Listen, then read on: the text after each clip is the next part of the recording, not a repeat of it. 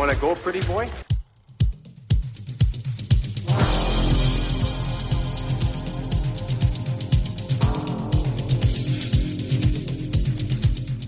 Two minutes by yourself and you feel shame, you know, and then you get free.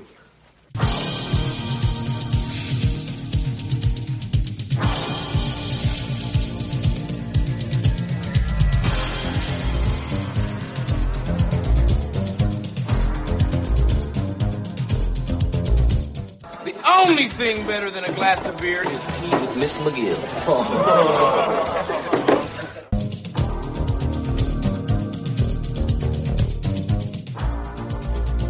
And welcome to the Fourth Line Voice Podcast. My name is Darren. Thank you very much for tuning in. Episode 51 of the Big Show, some Enforcer based podcasting coming at you, brought to you by the Hockey Podcast Network. How's everybody doing out there? Another Wednesday. Here we are. Got a really cool interview for you guys today.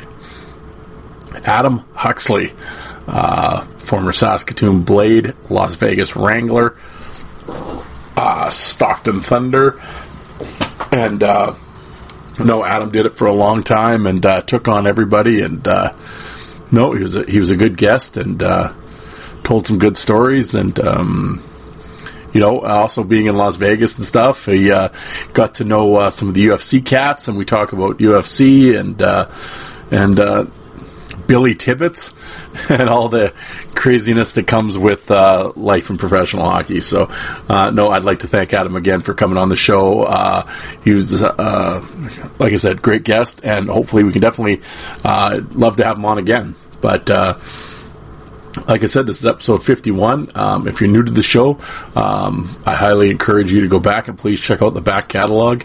Um, I've interviewed lots of great guys Jon Mirasty, Steve McIntyre, Roman Vopat, Clark Wilm, Joey Tetarenko, on and on. And, um, yeah, just this past uh, Sunday, I had uh, every Wednesday's new content. Every Sunday is a Vault episode, um, which is uh, basically I put up a, an old player, player, an old interview from my old website uh, before it went down because I want to get all those interviews back up online. So, uh, but actually, uh, this past Sunday. Um, I had a friend of mine on. Uh, well, actually, back then when I did it was two years ago. Uh, was Joe Lozito, and uh, he of course does the great podcast uh, Coliseum Chronicles now, which is an Islanders podcast. And um, in fact, he just had Blair Riley on this past week, which. Uh, for you uh, UK fans out there, of course, Belfast captain, but uh, no, it was a great interview and I really enjoyed it. And uh, uh, Joe does a great job. And he's had Mick Vukota on, Dean Ewen, Aaron Asham, Jason Strudwick.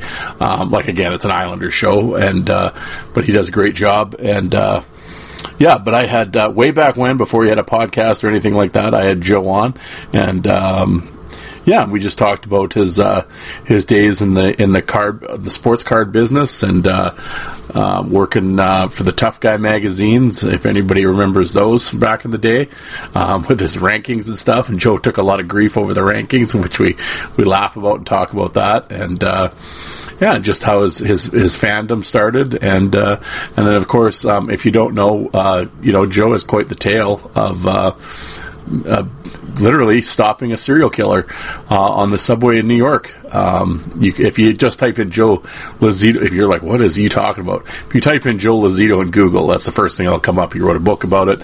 Um, yeah, there's been uh, lots of stories out there about it, but we get a first-hand account from Joe and.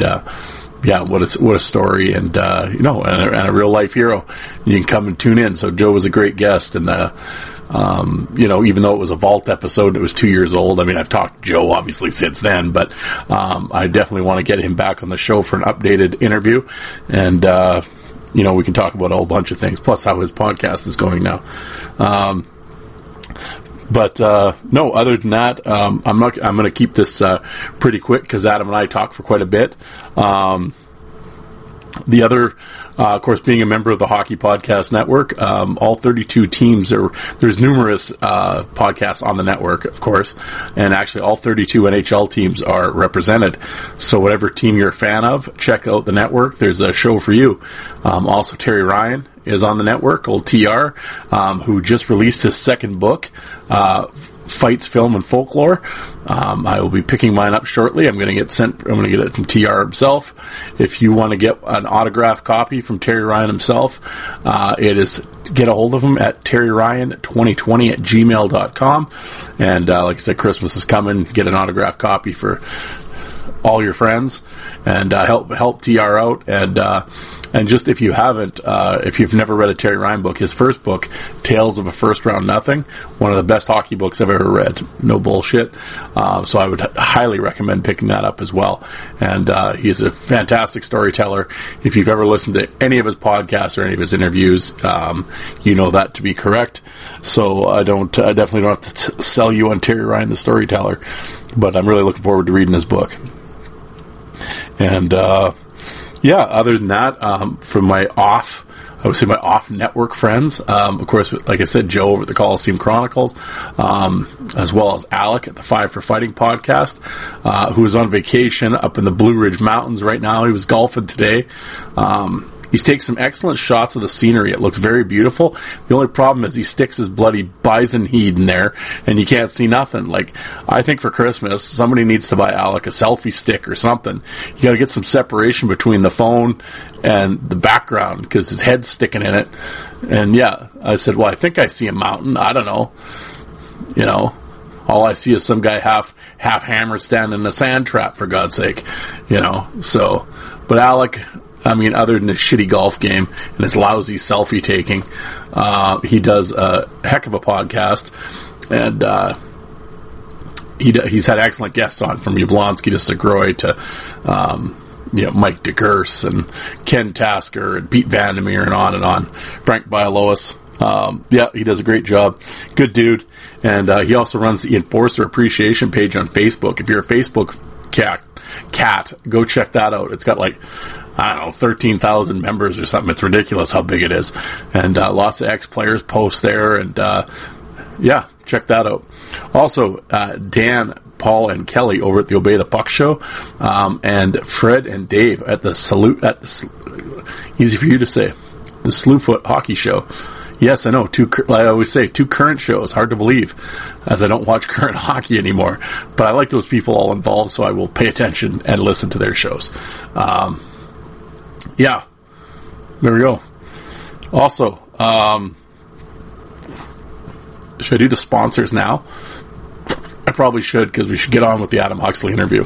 But one of the main sponsors here at coolhockey.com, this is my ad read. Uh, well, I call it an ad suggestion, but don't fast forward because you're going to dig this, especially if you're a Jersey person. Um, like I said, I'm not just sponsoring anything here. I'm not going to just plug anything. Um, I know a lot of a lot of fan, a lot of uh, folks that follow me on Twitter are big Jersey people and like the authentic ones, right? They don't want the Chinese knockoffs and stuff. Um, so this is a really cool deal. It's um, from CoolHockey.com. They've been around since '99.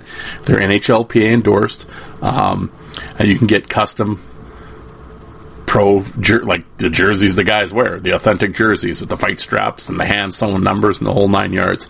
And um, they, you know, all the teams, third jerseys, you know, whatever you're into. And I know, of course, now with the free agents all signing, if you're a Leaf fan, you probably want a Thornton's Leaf jersey, or whoever your new draft pick is on your team, you want his jersey. Um, so yeah, this is the place to go. And at checkout, if you use the promo code TH PN, uh, the Hockey Podcast Network. You get 30% off and free shipping, and they're out of Toronto. Um, like I said, you go to the mall. I really go or go online and look. I mean, I've been to the mall here and, and the uh, uh, Jersey City, the lids. And what three hundred and some dollars for these jerseys, and you're at the mercy of whoever they have in the store.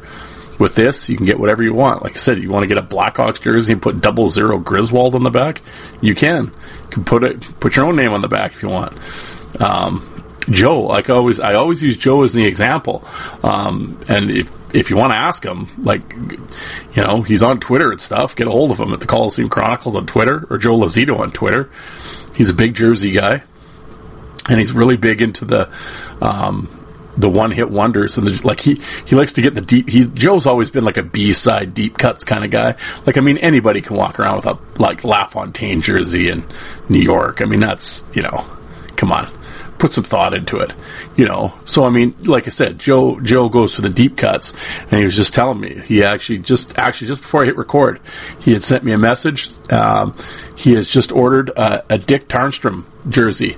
Um, he was a defenseman, slicks the slick Swedish defenseman. Uh, yeah, that played a season there on the island, and uh, like I said, Joe wears these jerseys every day. If you see, so, yeah, if you see a, a Tarnstrom a Tarnstrom jersey um, on the subway or cruising around Long Island, just go up to him and say, "Hey, Dick." So, coolhockey.com, 30% off, free shipping when you use the promo code THPN. That, uh, there, there, that's an ad read right there, folks. Let me tell you. Another one. This is completely unsolicited. I just do this because he's a really nice guy, and this is for my like local listeners. Not completely local, but if you're in the Lloydminster area, the border city, as they say, and if you're for the American folks out there, if you're wondering what I when I say border city, what I'm talking about, the town of Lloydminster is actually split right down the border of the Saskatchewan Alberta border. Yeah, so you'll be driving and you'll be like at this intersection. There's a big sign, like this is where the separation is. So like one half of the town is in Alberta and the other half of the town is in Saskatchewan. So they call it the border city. And that's Lloydminster.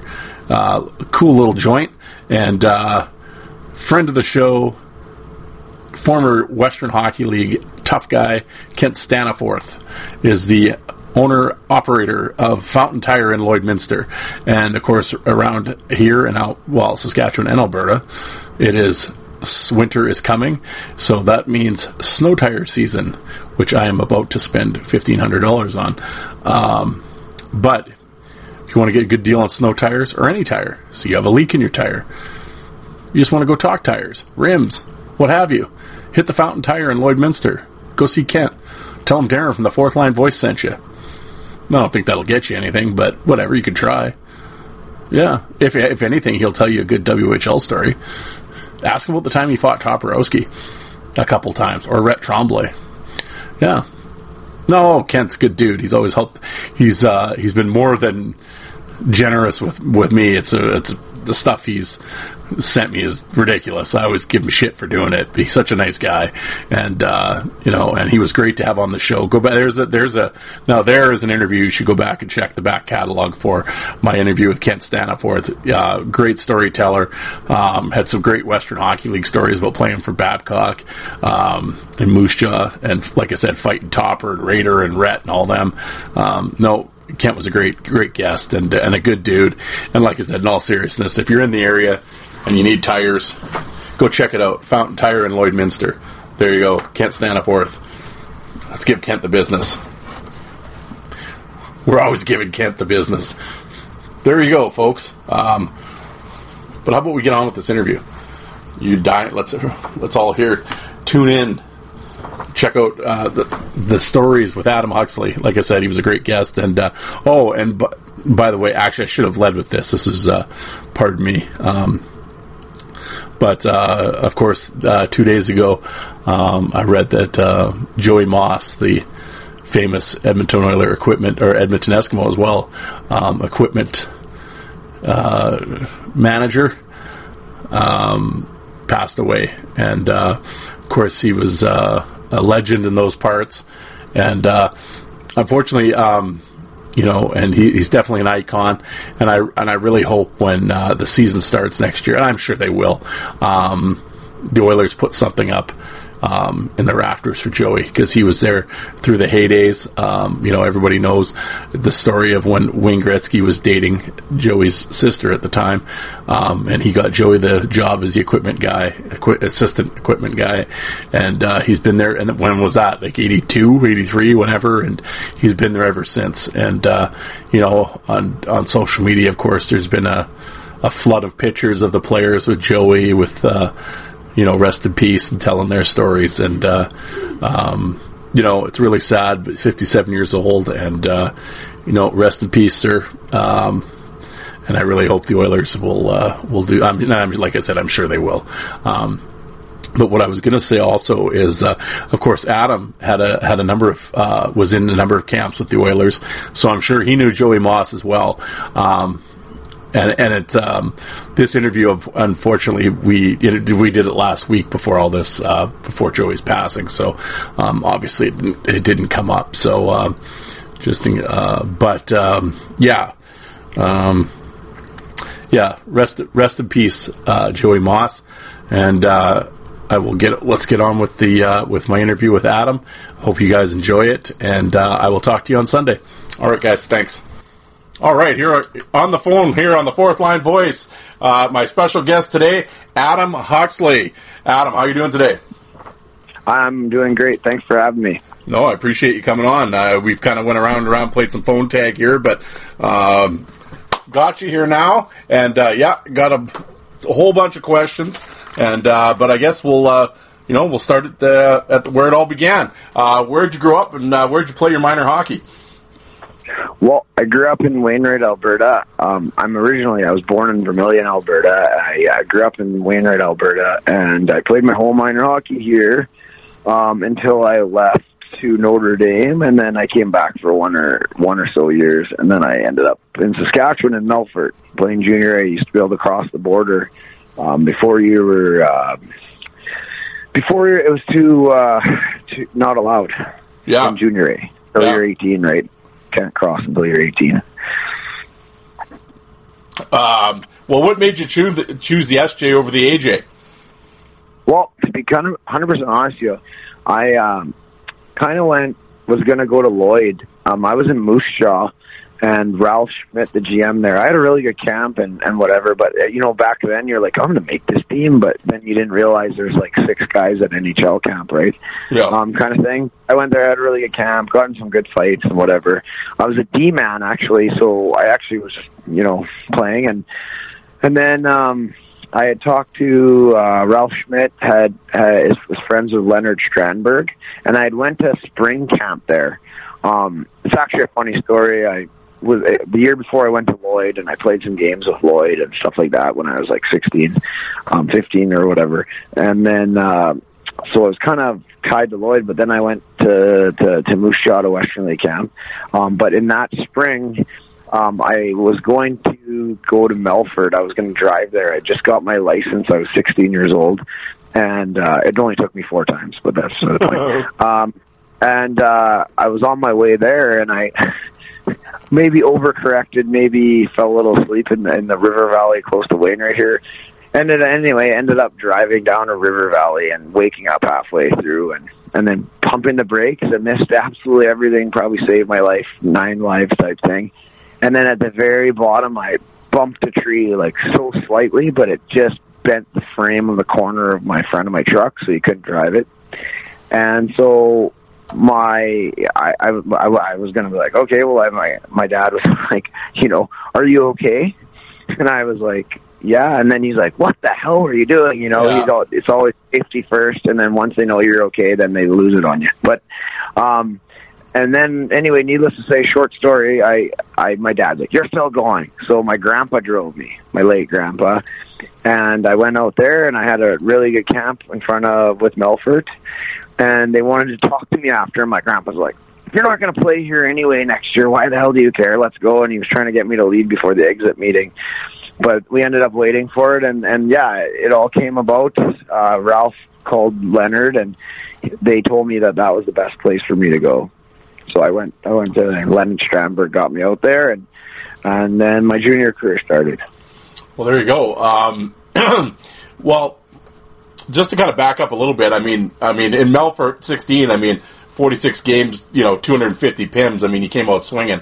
But uh, before that, um, were you always uh, like physical player and and into the you know the fighting and stuff, or did that just sort of? Well, uh, you know, I liked it, but I actually never really been in a fight to be honest, uh, except for some street fights and whatever. I've gotten quite a few of those, but um, to be honest, I, I was actually a player, and even in Melfort when I first got there, they brought me in as like a like a defenseman, like five six guy, you know, potential to maybe be a little higher or whatever. Um, not fighting at all, and and to be honest, it's, it's a funny story. I was in. uh Well, I actually I went to Notre Dame when I was 14. Yep. Um, first, and uh, you know, I I played tier two bantam as a 15 year old, and then like a year and a half later, I was in in Melfort playing junior A. So um, that's a whole other story. But um, I uh, was in, when I was in Melfort, I. I, I think I told this story on another podcast, but I was in. We were in Lebret when they were in the league, and um, some of the older guys, uh, I got these brand new shoes my parents bought me for my suit, and uh, they shaving creamed them and they wrecked the shoes. So I'm sitting there with wrecked shoes. My feet are like soggy at the rink. I didn't talk to anyone on the bus over there or before the game or whatever. The first shift I went out and I found someone to fight. I don't even remember who it was. It was a big, guy from Lebret. And then uh, I, I got in the box, and the guy's like, "Holy crap! You beat the crap out of that guy!" And that was really my first real fight outside of like a camp or something, right? Like, um, and then I, I went out again. I didn't say one word to him again, and I went out and I fought again because I was really mad. And then the the boy, I got ended up getting the game hat and all that stuff and whatever. And so um, that's how that kind of started. And then you know, uh, on a cold Wednesday night, Kevin Dickie from Saskatoon, he was their coach. He was out in in in Melfort. He used to coach there, and that's where his wife's from. Um, he was out visiting family and just came out to the game or whatever. And then he ended up. I was playing forward that night. I, I was on D, but we had seven. I was the seventh defenseman, so they put me as a forward, and I ran around, hit guys, got in a fight, did whatever, and uh, he ended up listing me after the season. So that's how I ended up in Saskatoon. But yeah, no, I I got in quite a few fights after in uh, in uh, junior A or whatever. You know, I even back then I, you know, I fought a lot of the middle middleweight guys. I fought a few of the heavy guys.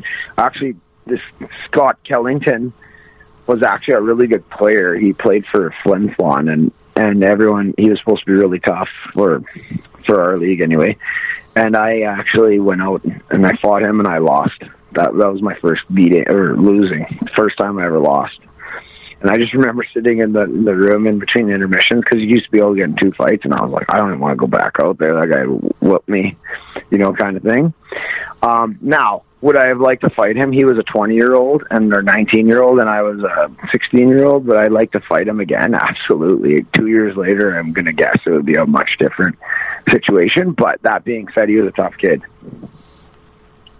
Yeah, well, and like you said, I mean, the SJHL, I mean, you know, it was, uh, you know, Jungle A for a reason, right? I mean, uh, there were some Yeah. tough dudes floating around that league, and I mean, you mentioned Flin Flon. I mean, you know, they Arlen Eliason and Jason Bone were there when you were there, and um, Yeah. you know, Kindersley had John Martin, and I'm just kind of going down the list, and you know, Humboldt, Jeremy Well, Ray, I- and I would fight Sheldon Brookbank, right? I used to fight like Beaujolais, but I, I fought some of the bigger Yep. boys. But I was 16, man. I, I, I again, I, I've kind of picked my spots. Then I never really fully got into it like that. I was kind of like an old school fighter, just go toe to toe, and I just happened to be tough like that. But um, actually, to be honest with you, I wouldn't say that my junior A fighting started there. I was in Lloyd the year before, and. uh the year before I I went out and and uh, Grant McNeil actually fought Fraser Flippick Yeah, and uh, and I saw how like Cord Thibodeau was like, like oh, you know, this guy's amazing, whatever. And if you know Fraser Flippick, he's a tough kid. And when we were 16, he was like 18, 19 years old, and he was tough as nails. Small guy, but threw bricks. And uh anyway, and then and so then afterwards, he came and called our bench on. He's like, "Are any of you guys gonna sack up and fight me?" And blah blah blah. And Scotty Hartnell's brother was on the bench, and he goes, "Who the hell is gonna put up with that guy?" I was like, "I want to put my gear on and fight that guy. Who the fuck does he think he is?" Excuse my language. And he, and he, so then I'm like, "Hey, I'll go." So I went out and I fought him, and we went toe to toe. And then after that, uh, I kind of knew. I was like, "Holy crap! I can actually do a little bit of this." That was the year before Melfort, but in Melfort, the reason I, I I didn't really fight at all, and then the reason I started fighting is shaving cream story, and that's no word of a lie. It's honest God. Uh, well, so after like you said, come, Dickie comes and talks to you, and uh, you head to you head to Saskatoon Blades Camp, and um, it was interesting. It was sort of right after uh, Hordichuk had been there, and because I can remember, I remember being at that training camp and seeing you. I believe, one Yeah. of the training camps, Yeah. and it was like, Yeah. you know, this is fucking Hordichuk 2.0 right here. Like it was because you look the same, kind of. You're the same so I, size, uh, and yeah, So the the first year I went there, I, I think I also said this on the podcast. So I'm all jacked up for camp, and uh, they had that uh, Tidbolt. yep, Was it Tid Tidbolt? They had the older one, and he was supposed to be tough and whatever. And so I was all jacked up to fight him. And that Katzberg, I think there's Katz. I think that's his last name. They were all jacked up. Like I was gonna. I'm like I gotta fight these guys. I gotta if I want to be here. Like I gotta fight these guys, kind of thing. Well, I went out early. I was all jacked up. I was the only guy on the ice for the first session of the Saturday morning, and I took went around, took a hard lap, went to pivot backwards, fell into the boards, and then as everyone was coming on the ice, I was crawling off. I just remember going in that back room and uh, with Hilty, who's now the GM, so that's even funnier. Uh, with uh, uh, McEwen, our GM, Brent McEwen, and then uh, Kevin Dickie, and they're like, I don't even know what to say. Brent's like, we're gonna have to release you. Like, how do I know you can play? You can't even make a lap around the ice. Blah blah blah. You know, and uh, Kevin's like, I don't know what we're gonna do with you. We'll see. And Hilty's like, he's gonna be out for like four to five weeks. So then Kevin's like, okay, we'll send you back to Melfort. We'll let you know what's gonna happen. So so I'm on the way home. I'm like tearing it up on the way. I went out to this Kalen Wright, uh, one of my teammates' houses out in like Prince Albert to stay just because we camp didn't start for three days and it was closer than going all the way home. And I just remember crying, "Oh, my career's over!" I just the most teary eyed drive all the way to to Prince Albert, thinking it was all done. And anyway, I went to went to Melfort and and back to Melfort and and got comfortable and whatever and I felt like a million bucks on the ice and uh, it's crazy the same morning um of September 11th the next morning I got called up because a bunch of guys got uh delayed all the guys that were at NHL camps got delayed because uh uh the airports all shut down and there, and so he, are you ready to be a blade? I'm like, yep. See ya. He's like, can you be here for practice? It was nine in the morning. I'm like, yeah, I'll pack everything up. I'll be there for practice. I drove right to the rink, got into practice. I remember Kevin Dickie had me do some wallies there and back, like over and back. Um, now that I think about it's the dumbest thing I've ever heard of. But he's like, I did a couple wallies and like some other dumb little things. And he's like, you're our guy we're gonna you want well we're gonna sign you like now that i think of it i'm like what could you have possibly seen when i skated over and back? I think now i think i know exactly why i was there right? Yeah, so anyway um yeah no i went in and and got going and kind of sucked. I played two shifts my first game and actually kevin came over because i was like holy shit did i make a mistake playing dub? Because you know at the time you're always like because i had I, I had a few calls for like the year after for schools because my marks were really good. So I actually talked to like Cornell and some teams, and um, I was like, oh boy, I made the wrong choice. Like I'm playing two shifts a game and whatever. I sat one game out. We played Red Deer the next game, and then I got in and I never looked back. First shift, right off opening draw, I fought that Bobby Chad Mitchell, which then later on I would square off with him again. Um, on Wendel Clark night, I'm like, I gotta fight on Wendel Clark night. Like, who doesn't? If you're gonna fight on a night, you better fight on Wendel Clark night if you're from Saskatoon. yep. No, So absolutely. I fought Bobby Chad. I cut him open, and yeah, no, I mean, then I went on. You know, the toughest warrior I ever fought was by far, and they had really tough team. They were gritty. They're actually a really good squad. They had like a lot of good players that played in the show and stuff later on, and some really good major junior guys. But the toughest guy I ever fought in junior, the strongest guy. Okay, and he just he doesn't have a mean streak on him. I wait I went and played with him in pro later on and he does not you can't get him mad and he's super technical is Deryk Engelland. That guy was like fighting a 40 year old man strength kind of guy at, at 19 years old. He was absolutely the strongest human being I've ever fought. But but yeah, no, I they used to I used to fight like Bobby Chad. Um, they had a lot of guys used to fight Lane Manson. Um, all kind. I mean, Lane Manson, you have to have a different game plan for whatever. But uh, yeah, so I used to they used to have a really tough squad. But man, you, you come from that Eastern Conference in the Dub back then. Um, I mean, we were at the tail end of it, right? I mean, you're you're talking about Hordy and and and all those guys. Like I mean, some of those guys, like they before Hordy, some of them they go to farms and look for the big, tall, lanky kid. As long as he could tie his skates, he'd be out there fighting someone. But like you look at the Kyle Fredericks and stuff, like. Um, but man, there were some tough guys, like tough, tough guys and uh, we were at the tail end of that. And but in that conference, there was a line brawl at least once a weekend, whether it was Stewin and Moose Jaw, Stewin and Regina, Regina and Moose Jaw, Brandon and Moose Jaw. Didn't matter who it was, what it was. There was always. And you can get suspended and stuff like that. Obviously, we all know what happens in hockey nowadays, and and everyone thinks that the the twenty year old that can throw a straight punch is the tough guy. But back then there were some for real tough guys. Oh yeah, uh, definitely. And like you said, um, yeah. Well, your first year you played fifty seven games. You had twenty four fights. So I mean, you're fighting everybody. Bobby Chad a couple times. Uh, Wes Rypien, there's another guy. Fought him a few times. Yeah. Chris Schlenker, yeah. I think you fought him three times. I think I fought Schlenker twenty times. I, you know what's hilarious? Every time I watch, I watch the NHL. I'm like, oh my god, there's Chris Schlenker. Like, oh yeah, he's a ref now. That's right. He's a ref, right? Yeah, yeah he's in the Oh, He's. I don't know if you know their packages, but he picked the right thing to do. That's for damn sure. I mean, ten years, you're full, full boat for retirement. I believe. Like that's a hell of a gig. Good for him you know what? There's guys like that that were willing to put it on the line. You always have a lot of respect for them being successful. Absolutely, and uh, like you said, out east, um, one of the guys you actually played quite a bit uh, in Brandon, of course, is uh, Jordan Tootoo.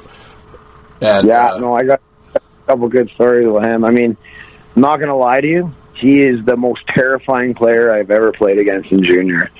Um, man, it has nothing to do with fighting because I would fight him in a second. That's any any day, any day of the week, any second. I would be ready to fight him.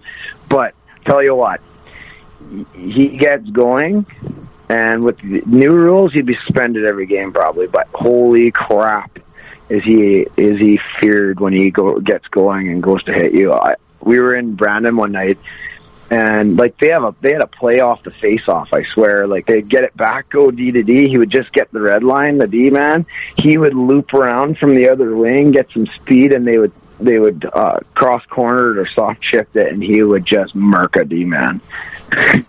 But anyway um uh i was along the wall once and uh the d man passed it up to me and i just felt him coming i basically just chipped him the puck said, "Go ahead, man. My my brain's worth more than this you scoring or not." And he went and sniped. Uh, Dick's lost his mind on me, but I probably got benched. But I'll tell you what, man, I'm not afraid of a lot of things, but that guy could he could hurt you. Like he was very fearful. That being said, in the playoffs, uh, my first year, I think it was my first year, um, we were fighting. and I busted his nose. I got him pretty good. But yeah, I mean, like I'm a I'm a really scrappy like middleweight guy. Like I'm not gonna sit here and and and and hold you out and go toe to toe. I'm finding a way to to like wear you down and get inside on you kind of thing, right? Like I have a strategy. And Toots, he just goes and fights. Like he just wants to throw and that plays right into what I'm trying to do, right? I'm I'm trying to be methodical and keep my heart rate down and blah blah blah. And those guys are just trying to block out and see who wins, right? Yep. But that being said, that's a hell of a trade off for me. Win, lose or draw, you're taking Jordan Tootoo off the ice for five minutes because he was a hell of a player for them. Yeah, well, and that's the thing for everybody listening out there. For uh, well, for the people that didn't get to see Jordan play junior, um, you know, we're talking a, you know, they see the NHL version of Jordan Tootoo, and he did play like that in junior. He ran around like that too, but he was also a point to game player with the Brandon Wheat Kings. And uh, oh yeah, he's a, he's a great. Yeah, absolutely. And another guy I wanted to mention on Brandon because I believe I think he's actually the Western Hockey League's all-time fighting major leader, and he seemed like he was there forever. Was Ponte Randy Ponte? So I never. So Ponte was like a twenty-year-old my yeah. first year, I believe, and uh, I never really got into it. And you know what's crazy? I'm shocked I didn't because yeah, uh, what, Ryan Stone, right? He was 16, and he ran me. I cross-checked him, so we started fighting. And I beat that kid an inch from his life. He'll even tell you that. I've actually, you said in an article, they asked him when, what the worst beating he's ever took, and it was me. It's just, he's a 16 year old, I'm an 18 year old. He has no idea what he's doing, and he's just trying to throw, and I just killed him. But, and, and I, and you know what, afterwards, I have a lot of respect for Stoner. I love the way he plays. He was a heck of a player as well, and I actually see him here and there still, and I, I, I, we always talk about it. But anyway, um, he uh and I'm like, okay, I just beat the 16 year old up. What's going to happen now to me? Like, obviously, Ponte is going to want to fight, right? And I don't know if you know what he was, but he's that guy in junior that has a full out beard already. No, absolutely, and yeah. look, looks like he's 40 and just like terrifying looking, especially when you're 18 years old. So I was like, oh god, what am I? Gonna? And he never said a word to me. And I'm not saying he he would fight anyone. I'm not saying that. I was just shocked that he he didn't uh, be like, "Oh, you want to fight my 16 year olds?" You know. Um, when I was 20, I was in uh, Spoke, and I fought uh, Miles Stays. He was 16, who later on became pretty tough, but at the time I'm 20, 16. I you can you can guess what happened, Yep. right? Then this Lynch kid jumped me, another 16 year old. Okay, and then one of their D man that was 17, the Shen, jumped me, and and you're like, oh, and and no one, their top guy was Desatel. He wouldn't come near me. I'm like, man, every game, one of your 16 year olds, I just beat the crap out of your 16 year old, and I'm not going after these kids. They're coming like asking me to fight, right? And then all of a sudden, like I, I just you, if someone did that to one of my 16 year olds, I'd kill him. So this I think it's Brian or Ryan Brooks. Brooks. One year I was at NHL camp uh, when I was 19, and uh, with Washington, I, th- I think I was. Or no, it wasn't Washington. I was with. Uh, oh, I was with uh, Phoenix? Phoenix. Yep. Yeah, and so I uh, was was I can't. While I was gone, that Brooks just ran right off the draw and jumped Mike Green, beat the tar out of him in like this partial line brawl. So at the time, he was playing. I can't remember with who, but then later on, he got traded to uh, Portland, or, or was it Prince George? I can't remember. Anyway, they came. They came in December, and I just remember, like I already I knew what what had to happen right after that happened, but I'm Dix. I'm pretty sure reminded me as well. And uh, I went out there, and I don't think that kid knew I was coming, but but yeah, I mean that's stuff you do, right? Where I was just shocked, like on these other teams, that they didn't really do that, you know. And and again, I have a lot of respect for Ponte. He fought his, he paid his dues. I don't know what it was, but it just really weird that he didn't. That I, I thought for sure I was getting it. um, well, speaking of the Blades, so you're in your first year. I just wanted to throw a few names out for the uh, for the Saskatoon fans out there. Um, one of the guys, of course, that went on and you know had a long pro career and was in Saskatoon for many years. Uh, in terms of your teammate, uh, uh, Warren Peters and Ryan Keller, how'd you get along with those guys? Um, I love Kells. Um, Kells is a great guy. I still see Kells. She saw him in the Allen Cup two years ago in Rosetown.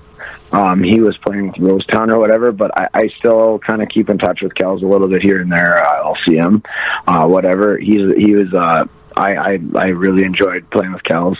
He was a heck of a hockey player too, and actually I brought him help help Gully bring him to Vegas um, after his junior year or his junior was done, but then he ended up playing in the American League the next year at another team. But um, uh, but yeah, Keller's uh, Keller's a, uh, was a great great hockey player, great kid. Petey, um, I have a lot of respect for Petey. I mean, he's he's the captain that is born to be a leader.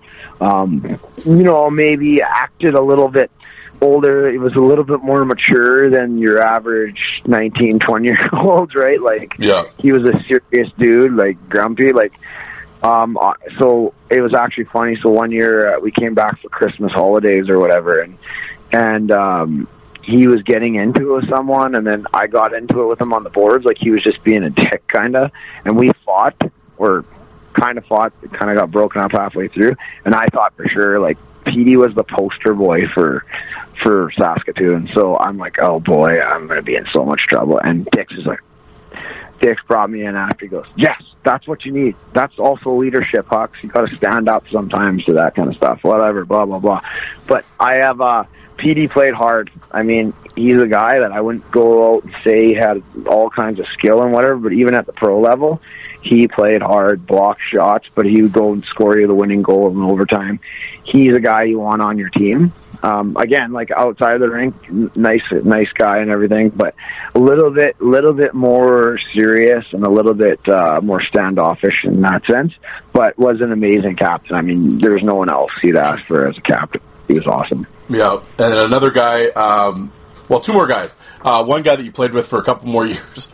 and I was always a fan of, and he kind of went uh, unheralded in terms of toughness, but I was always a big fan of uh, Derek Couture. Oh, Coates. Yeah, no, I'm actually still keeping touch with him. He's out in Cali. Uh, he moved there. He's into the real estate game and and some other things. Um, he, yeah, he's good. You know what? He, he's that guy that is ultra competitive. Me and him got in two practice fights for sure. Um, but like he'd be like, I don't care if you kill me, I'll go you. I don't give a shit. You know, he's that guy, and um, he is very, very competitive. Very, very competitive. No, I I still keep in touch with. He's a great guy. Yeah, and then one last name, of course, all the you know listeners out there will know because he obviously went on. pardon me, folks, still fighting my cold here. Uh, an NHL career uh, was Mike Green. Yeah, I know Greener is a is an amazing human. Um, I actually just went out for coffee with him last summer. You know, we it's hard. You, you try to keep touch, but like we do the best we can. Still, um, I have a lot of respect for Greeny.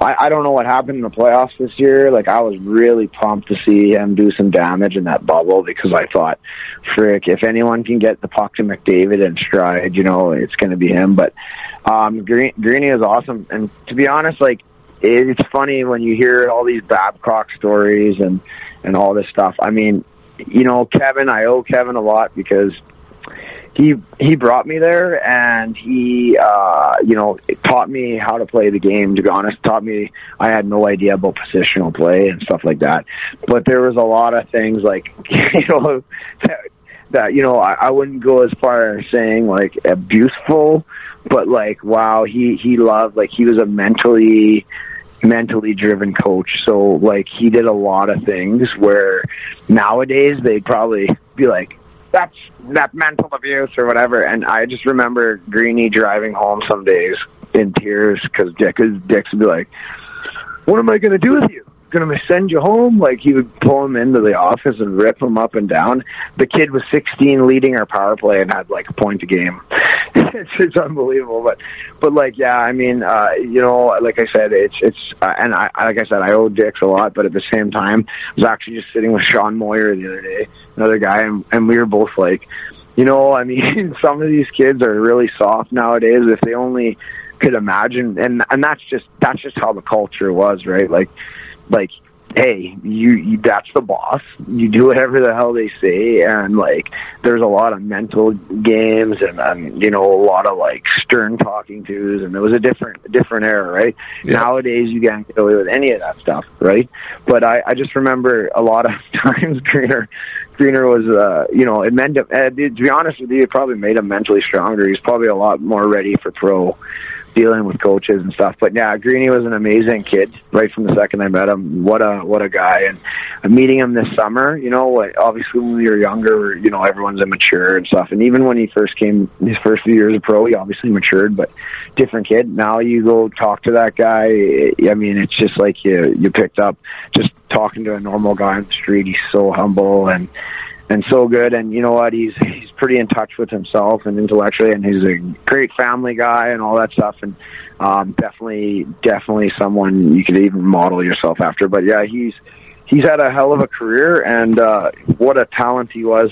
Yep. Um, the, the way the game's played now, I mean, if he started then, he started his career tomorrow, he'd be top three to a D man in the league.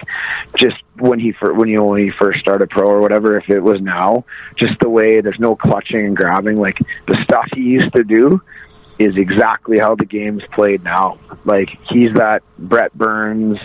Uh, yep. You know, you can name those guys that are, are those guys that are basically a fourth forward slash D right? Like he he he was that back then.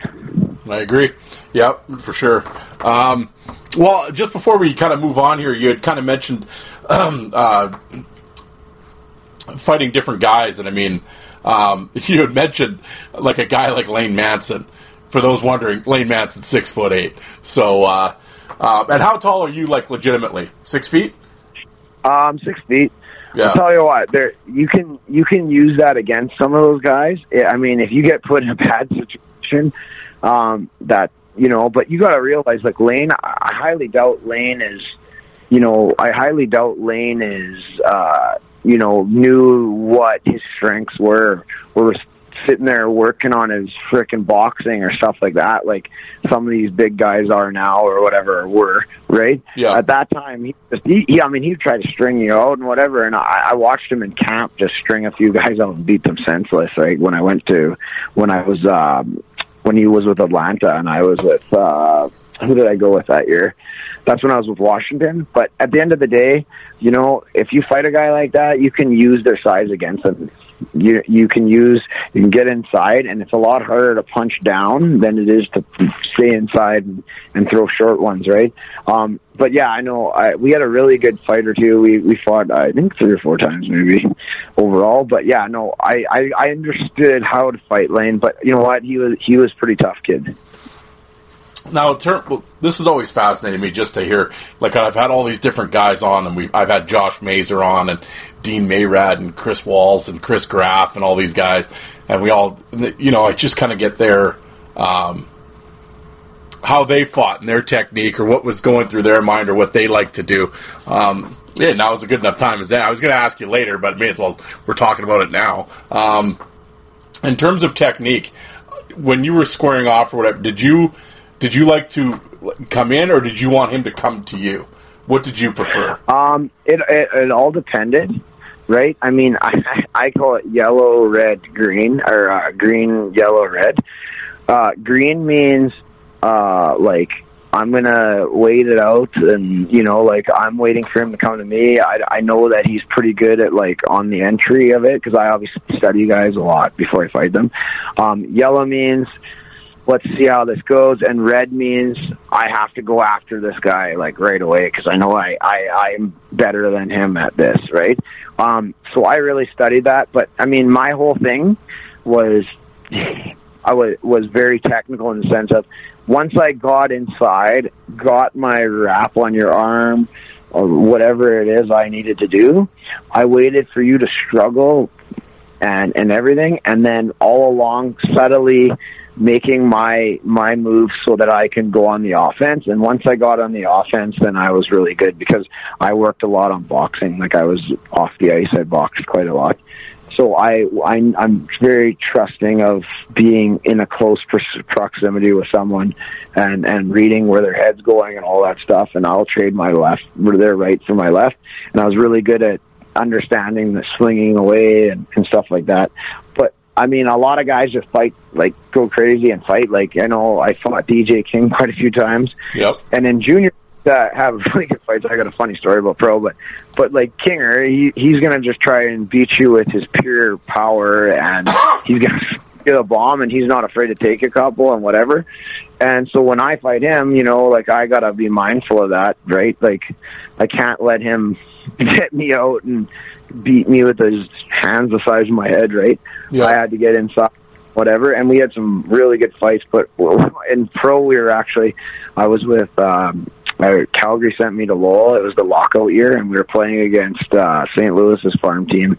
Um, who the heck was it? Ah, I forget Oh. where they had them. Uh, Um, but anyway, it, so I lined up with Kinger, and we're we're like, he's like, you want to go? I'm like, you want to go? And he goes, yeah. So then Robin Gomez thought I said that to him. So Robin Gomez starts backing off. So does Kinger, and I'm like, no, I'm trying to fight King. So then Gomez beat it or whatever. But in this whole melee, I dropped my stick. So I go to square off him, and then I fell on my stick. And I just remember him going like this with his hands, like, "Hey, get up!" And he started laughing, and I'm like, "Oh my god, this is embarrassing. This is a fucking AHL game, whatever." Right? Like, I was young too, so you're trying to make an impression. I'm like, "What an impression this is!" And I just kind of just kind of remember it wasn't like a real intense fight because I was it was almost like did that just happen, you know, kind of thing.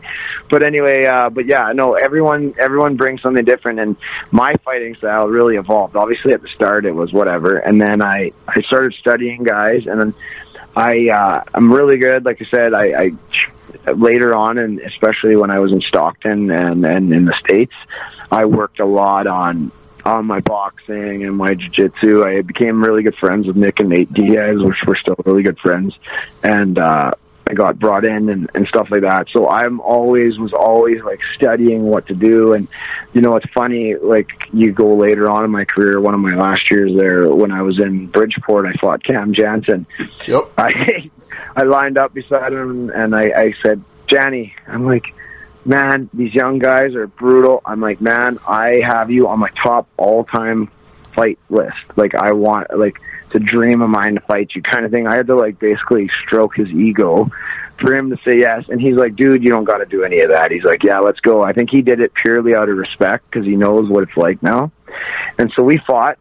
And uh, I had I had watched him so many times that I'm like, if I ever fight this guy, I got him because I understood he, he does this like double pump and then throw thing and I just telegraphed it every time.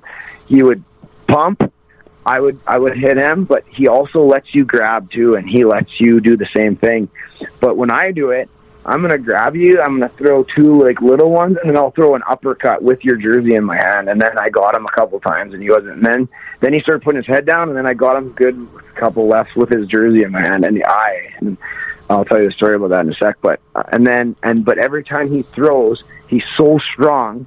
He'll if you just pull back, get out of his reach. When he pulls forward, right, you just jump forward and hit him, and then back off again because he's so strong. He pulls you right into his body, so you meet him every time. And I re- I I've watched him forever, and I'm like, I guarantee you this is this works. And so, you know, anyway, needless to say, on the way home, uh, Tim Sestito called me. He goes, dude, I he's like I've been waiting to kind of see someone fight Johnny like that or whatever, blah, blah, blah. You get a black eye and you just started laughing or whatever, right? I'm not going to say the actual conversation, but, um, but yeah, no, I, I, I, again, like I said, it all depends who you fight, but at the end of the day, I'm six feet. Okay. I am, you know, I have my limited, I have capable, limited capabilities. So yeah, I'm not going to go out and fight heavies and go toe to toe with them just it's really it'd be really stupid. I, I want brain cells. And hey, I got a lot of respect for Jon Mirasty and some of those guys. But man, I mean, imagine the damage of taking that many punches from some tough dudes. And John is tough as nails, but like that's just not something I wanted to do. Is go on like I'm I'm not I guess not as much of a man or whatever, but you know I'm not you know I'm I I only fought not for me. I never fought for me ever, ever, ever. I was always a guy like we're down two goals. I got to go and get the boys going, protecting someone, whatever. Right? The odd time it would be like something that was, you know, started or whatever, or the heat of the battle. Like I'm not going out there. Oh, it's two nothing for us. I'm just to go out here and bang it out with you. No, I'm to tell you beat it. I wouldn't tell you go run someone, go do something so that you give me a reason to right? Um, I, I never really, I never fought myself. I was team based all the time, but I, uh, like I said before, I studied a lot. Like I, I did a lot of study. I was a bit of a fight nerd in that sense. Watched a lot of guys, you know, and then before I fought a guy, I always, always, always, always watched videos of guys fighting them and try to figure out a game plan. And yeah, that takes away from your hockey. That's why you know, in my career, mm, sixty percent of my fights are in the first ten minutes because you want that load off your shoulders, man. Yeah, going in there, right? Yep. In, in training camp with the Oilers, I fought a guy named Ryan Flynn. He's a scary dude, man, he, and he's tough as nails. But anyway, I knew he couldn't throw left, so I went in there. I tied up his right he went to his left thinking he was going to get it off, and I was inside on him, and I got him, and, and and we ended up being good friends. We fought again, too, same thing, but uh, I went right after him. Like I didn't even give myself ten seconds of a shift in the first shift to count because I knew like I got to get this off my shoulders. I'm never going to be able to play. Yeah, how hard was it? Um, did you have a lot of? Uh, I mean, I guess everybody obviously has the anxiety the day before the game day nap and stuff Did you find it ever got any easier, or was it just uh, still No, tough? it's it's uh, it's a thing that lives with you forever. I mean, Yeah. I'm not gonna lie to you. Once in a while, you you you, you wish you could be in that situation and feel that, but you know when it's actually happening, it, it definitely like I mean to this day I don't sleep well at night and stuff like that, just because you're so much you're so like. You're, you're basically, in my case, like I'm not just some big guy that's like I could take a you know, I could be dead really with some of the guys you're fighting. Like they're massive. They they throw heat, um, stuff like that. You could you could get wiped off the face of the earth, right? I mean, it's it's it's a hard job, and and and it's it's really really really bad how they've treated guys over the last you know couple of years, the way that the games went, and you know you know you look at me for example, like I'm not going to name teams or whatever, but like you know, I gave some pretty damn good years to some teams, junior and pro and stuff. And yeah, you could call and they'll give you tickets or whatever, but they don't. They forget about you, man. Like it's brutal. You you sat there and protected all these guys and whatever, and even the guys. Like it's it's a thankless job a lot of the time. While it's happening, you're getting all the props, but after it's all done, it, does it really move you forward? I don't, I don't know. Yeah, no, it's an interesting. Um, yeah, well, what's the old say? What's the saying from the uh, from the movie Goon? Right when they're sitting in the diner, and he said everybody loves the soldiers until they come home and they stop fighting. Yeah, exactly. And and that's the thing, like, right? But I I never had that. Any team I was on, like I'm I'm all in. Like I'll do whatever I have to do for the team, you know. And I did that throughout my whole career. And I made some great connections and some met some great people and did some other things and whatever. Um, but at the end of the day, like I said, like you know, there's guys that you could probably get a hold of and they won't answer their call or they won't text you back or they won't whatever. And you're like, hey, remember that time or that eight times that you I bailed you out and, and made sure that some guy didn't try to kill you on your way to the NHL? You know, remember that or stuff like that. And and yeah, like like I said, most guys are good about that stuff. But yeah, it's it's a it's a pretty thankless job, man. Yeah, absolutely. No, and like I said, this is um, I've always said this is that was the genesis of this show was that idea, right? That uh, you know, in, in my own little way to get your guys' stories out there because I think you know, it off, you know, especially nowadays, you know, you guys kind of get put in a closet. and No, that's hockey's dark time, and let's not talk about oh the the dummies back then, or you know, just stupid shit like that. The people that you know nowadays with as as hockey's gone on, and I was always like, no, I want to get these guys out, share the stories, everyone has a story. And get what your thoughts on it were. So, no, man, I Yeah. completely understand. No, this is great. Um, I completely agree with you and it's a shame how some guys get treated. Like you said, king of the world when you're when you're doing it, but how quickly they forget. Yeah, no, it's it's it's very quickly. Um, the states is pretty good. The fans still know. Like, pretty sure you know if I it's hilarious. I'll see the New Jersey at a Knights game in Vegas or like whatever. But like y- you know, it's just it, it's kind of like the fans don't really forget you, but like like the people that actually matter sometimes do, and it's it's you get you're a piece of meat. Like at the Yep. end of the day, that's the way. But even as a player, you are but it's just like you just literally did the most horrific job for next to nothing for you. You're very selfless doing it, and it's it's just like you should be enshrined rather than like just being like oh hi bye you know. But anyway, that's uh that's just the way it works in this biz. Yeah, no, it's uh, uh, no coldly. It's like players are product, right? And they have a shelf life, and after their usefulness is gone, it's uh, people move on, and it's the cold truth of sports, right? And it's uh, yeah, and it's a shame. Very, And- very, the very, very elite end up, you know, with a career afterwards or whatever, right? But not, not everyone gets that that opportunity. But um, that being said, you know what? I owe everything to my experiences in hockey. Um, I, uh, by the end of my career, you know, I'm I'm playing against top lines as a shutdown guy. I'm you know became twice the player, and then you know what? When I was actually done and, and I started training kids, I started actually I probably became a much better player. I started working for Power Edge Pro, and it's, it's actually hilarious because. Um, you know, I'll go work with major junior teams. Like a couple of years ago, I went out with uh, with the Brandon Wheat Kings the year they won the Mem Cup, actually, um, with Pep with Power Edge Pro, and uh, Kelly McCrimmon was there, and, and Kelly's like, "You got to be joking." He's like, "So first off, just so you know, I was in Regina the day before, so we did the Pats, and then we did the Wheat Kings uh, like two days later. And the first time, the first session, sure she goes, I can't even believe that Adam Huxley and skill development are in the same sentence. Blah blah blah. And then I went out and I I ran some of the sessions and how and did my thing and was the demo guy. And afterwards, she goes, "Holy crap, you're unreal at this stuff, Fox. Where was this when you played?" And I said, "That's exactly why I got into this because when I played, I didn't know this. I chased the puck around like a piece of steak, tried to fight everyone." Okay, but now I understand the way the game is because I now have to teach kids, right?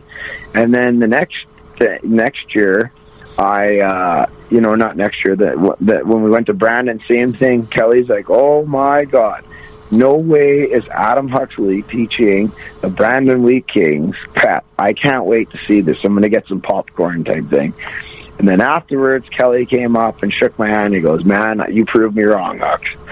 So you know, like everywhere you go, you still and I still face it. Like I go to NHL camps now as one. I'm a level four pro um, with the company. There's only like four of us, like the owner, obviously, and then another guy, his kid, and then um, there's two or three, or one guy ahead of me, and then there's like a couple of us that do um, that can do pro teams and stuff. And so I'm at NHL camp, and yeah, I always run into guys like, "Hawk, no way," you know, kind of thing. So it's it's kind of funny, but it it had you know it, it has actually got me where I want to go, realizing like what I actually did was was not was actually counterproductive to the way the game's played now, right? So I had to change the way I thought of the game and and everything else. But then you know can never take that intensity out at the same time because now when I watch kids play, I'm like, man, once in a while, just mix one in, you know, like guys pushing you in front of the net, freaking give it to them, like whatever, you know. Now there's just like it's it's almost like frowned upon to react, right? Where back in the day when they told you not to fight at camp, it was like don't fight at camp, wink, wink, wink, looking at the three meets, right?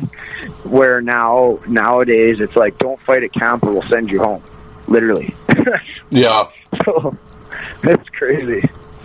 No, exactly. Um, well, uh, uh, where were we? Oh, yeah, we're, oh, we're still in Saskatoon. Uh, yeah. Um, well, a name I wanted to ask you about. well, you mentioned boxing. I I read. I was doing re- when I was researching here. Did I read right that early on you actually trained with Ken Lakusta? Yeah. Kenny, great. That's actually I learned how to learned how to box. Kenny Lakusta was awesome.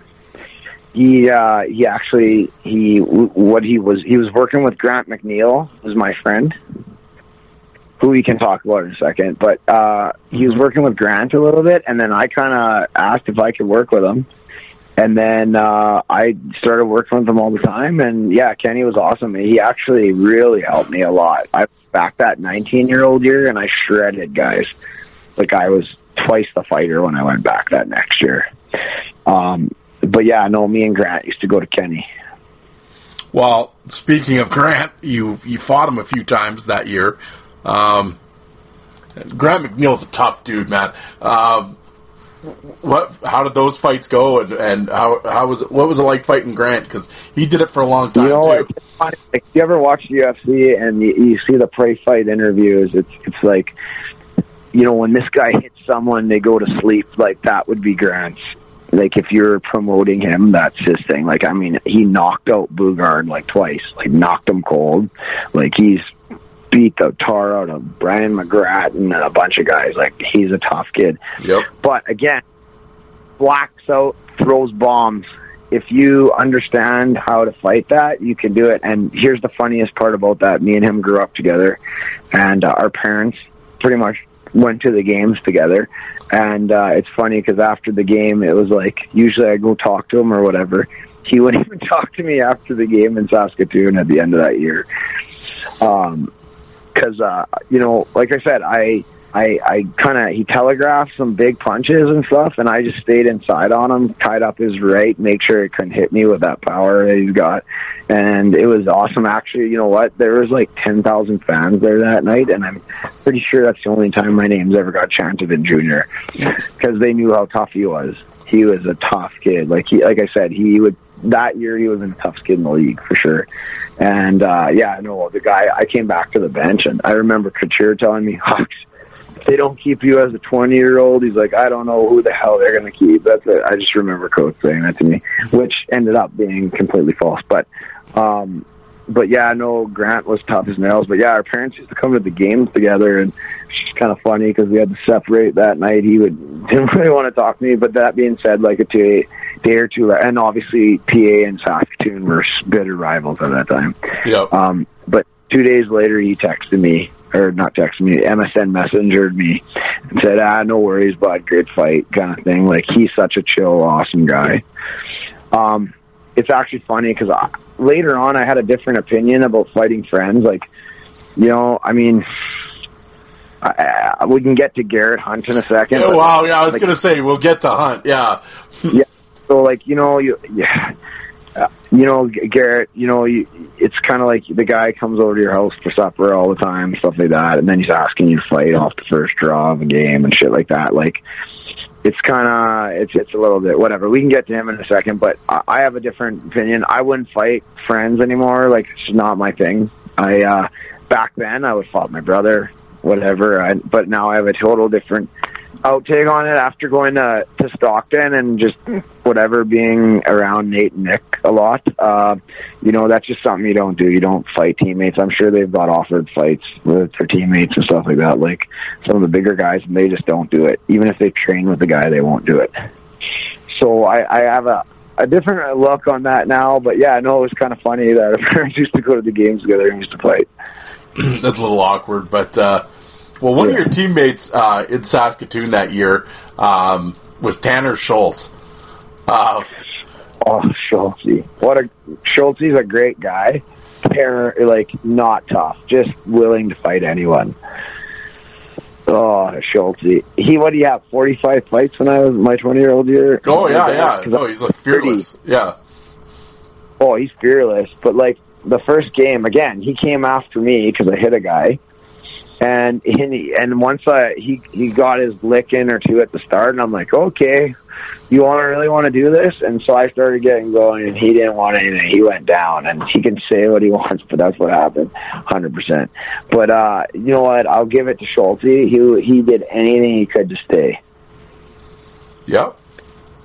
Dix brought him in. He was not a fighter at all. Like Dix brought him in as like a third line grindy kind of guy. And then his twenty or nineteen year old year, he realized he had to do what he had to do to stay in the league. And Well- he did. He forty five times. Yeah, he did. Yeah. Um, well, that year, uh, that after that year uh, is when you go to Phoenix camp, correct? After your second year with the Blades, No, my first year I went to Phoenix. the first year. Um, that was a great experience. So uh, Marty McSorley was my coach, and now I'm actually friends with Marty. He actually he actually just came here last year for a charity thing we put on. Um, Marty's a great guy, but yeah, Marty was our coach, and uh, Shane Churla was our assistant coach at that tournament. tremendous. And then that's when Greta was the coach. So Greta and them were in the stands, right? We never really got to. I mean, you came in the room, but you don't get to whatever. Anyway, that hall tournament the year before, um, Florida left the ice, or Florida, not Florida, uh, Montreal or whoever they they left the ice because there was no fight rule.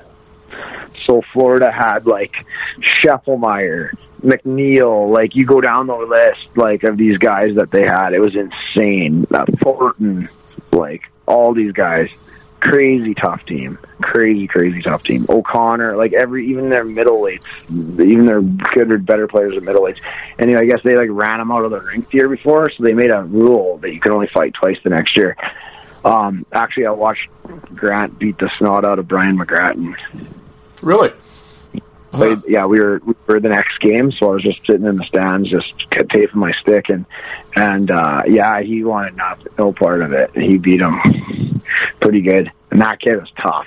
Yeah. he, he throws both. I got a lot of respect for Brandon McGrattan, but Grant, that's how tough Grant was. Is what I'm getting at. Yeah, he was. No. Um, but yeah, so that that so my first game I played um, against Florida, um, Campbell, uh, Colin's kid, uh, Gregory. so right away, I don't really get into it, and I like he's not a fighter. First off, like he's a middleweight guy, but not really. I gave it to him pretty good, and then uh, it's funny because it ended up on TSN because he's Colin Campbell's kid or whatever. Anyway, um, it's actually really funny because leapfrog again back to the whole fighting thing. A couple years later, uh, we were in Columbus, and he's their development director or something there. And so we're in the room, and it was like, uh, I was like, you, you. He's like, hey, I'm like, I'm Adam Huxley. He's like, oh, nice to meet you. I'm like, I think you know who I am. You know, it's one of those kind of things that that guy's like, fuck. yeah. Like it's kind of like an awkward like thing or whatever. And he just, I'm pretty sure he maybe didn't remember. I mean, he's had a hell of a career, knows a lot of guys, but I remember vividly, so it was kind of funny. And I didn't really, I didn't bring it up because I don't know if he's really like down to be talking about that kind of stuff. He's a pretty serious dude, and it's a professional setting, so I didn't say anything. But it was just kind of funny. Yeah, that's uh, yeah, play, playing like he forgot.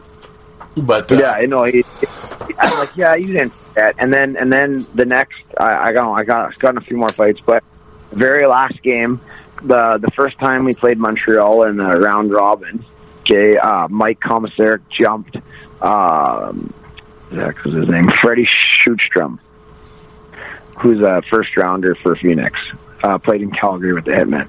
He jumped him, and so I went out uh, like obviously it was a vendetta thing. Marty told me for the game, that guy gets it, Hux. That guy gets it. And so I, Komisarek was by our bench and the door was open. I hit him right into the open door. So immediately, you know how college guys are. They think like I'm 23 years old. Like I was the big tough guy in college, whatever you want to call a tough guy in college anyway. And he dropped his stuff immediately. So we fought, and I absolutely fed him. And he had a black eye at the bar and stuff later on when we all, obviously, all the teams went out or whatever. But I, I just remember that Marty's like, he gets it. And you know what? Right, man, he went on to play what for eight million dollars a couple seasons. Yeah. So like he gives a crap about who I am, but that's my claim to fame when it comes to him. I love it, Marty laying out the bound the bounties. Tremendous. yeah. But no, he uh, like he gets. Well, um, so you come back as a twenty year old and you got uh, traded to Seattle. Um, yeah, I went to Washington. Yeah, like did you see that coming, or did they kind of ask you, or was it Well, just? you know, I knew there was a lot of guys around there, and to be honest, I, I, I truly think it came. The, the season started, and I think we were a week up the middle, and uh, they had an opportunity to get Jeff Lucky. Well, at first it was Riddle. Um, what the heck is his name? He Jake? everywhere he went. Jake? Yeah, Joe J. He was a cat. Well, he wasn't the. I don't know if he was really well received in the dressing room in most places he went, or he was, but maybe a little too much. You know, I think he was liked the party a little bit, Jake. But nice enough guy or whatever. Anyway, he came and he took he took over there, and then I went to Seattle, right? Because Yep. they needed some help in the middle, and then Jake didn't work out, so then they brought in uh, Jeff Lucky, uh, from Spokane. But yeah, so I, I guess to be honest with you, it kind of came down to who came available, and and it was between me and Trent Adamus, right? Yeah. Well, Adamus is a, and a local kid too at that. And the chess kind of came down to me going because they weren't going to get rid of Stephen Mann, but then Stephen Mann got hurt that year.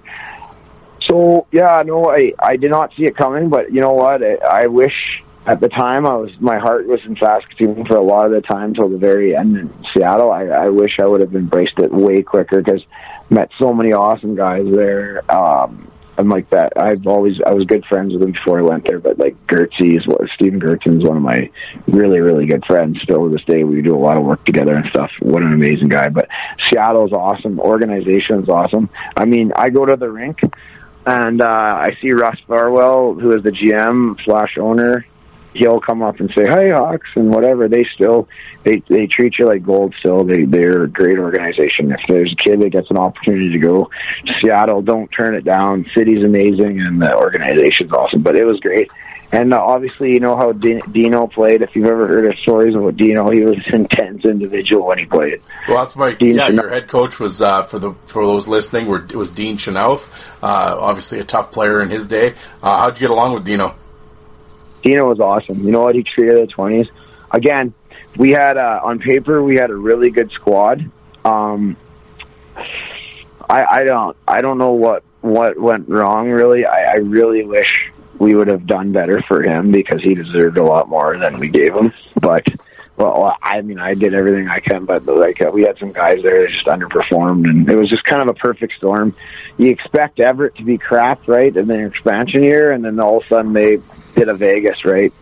Well coached by Constantine, and ended up going to the final, I believe, that year. So, uh, yeah, I mean, it was a perfect storm. You don't expect them to be good.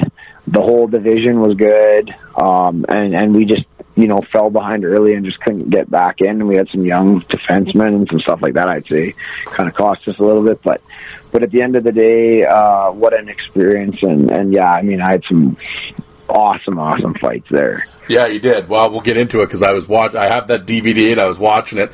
But uh, one of your te- well, two of your teammates I got to ask about. The first one I'm a big fan of, and I'm looking to get him on the show. If you're listening, Zach, you got to come on this show. Was of course Zach Oh, the man. Hack, Zach Fitzgerald. I can get you hold. Of, I can get you in touch with Zach. Oh, I talk to him on Twitter all the time. He's uh, he's yeah, he's he's being You gotta get professional now. on. We got to get him on a, here. he's a he's hilarious, dude. oh, I know. Yeah. One of my favorite guys, but I don't know if Zach ever told you this, but he fought me the year before I came there, I was going to ask and that. uh, busted his nose right in half. I, he actually, the funniest thing is when I walked in the room, well, you know how open he fights, right? Yep. He's like, "You want to go?" He just goes, and I just obviously knew that, and I kind of picked him apart a bit, and I hit him with a really hard right, right in that, right in the nose at the start of the fight. That doesn't help, right? And uh, he, uh, he, well, he didn't go down because he doesn't go down. That kid, but uh, I saw him in the training room getting his nose fixed. But the next year when I got traded there, I go, "Hi, I'm Adam Huxley." He goes, "Hi, I'm Zach Fitzgerald, but you already know that because you did this." And he pointed at his nose because he's a really funny kid. And I was like, "Oh yeah, sorry about that." He's like, "Yeah, no worries, whatever." Anyway, we ended up being pretty good buddies. But yeah, no, Zach, he would fight anybody, but he doesn't fight like I fight. He's he's out there. He's getting cooled, or you're getting cooled. One of the two. Yeah. Well, guy, another name I wanted to bring up, a teammate of yours. I just want to know because he had a big year. I was watching the DVD, and he had a really strong year that year when you got there. Did you help him out a lot? Was uh, Clayton Barthel? Oh, he was a tough kid. Yeah, he was. Clayton, here's here he's not like Deryk Engelland. You know, he's that kid where he's a sleepy, sleepy heavy. Like you don't know it, but then you know it. You know, but like I would consider him a lot like Engelland. He's not out there trying to fight guys and stuff.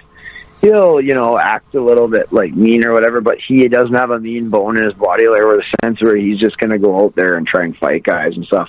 And to be honest, if he did, he actually could play too. So to be, you know, he might have went a lot further if he would have that streak in him, right? Yeah.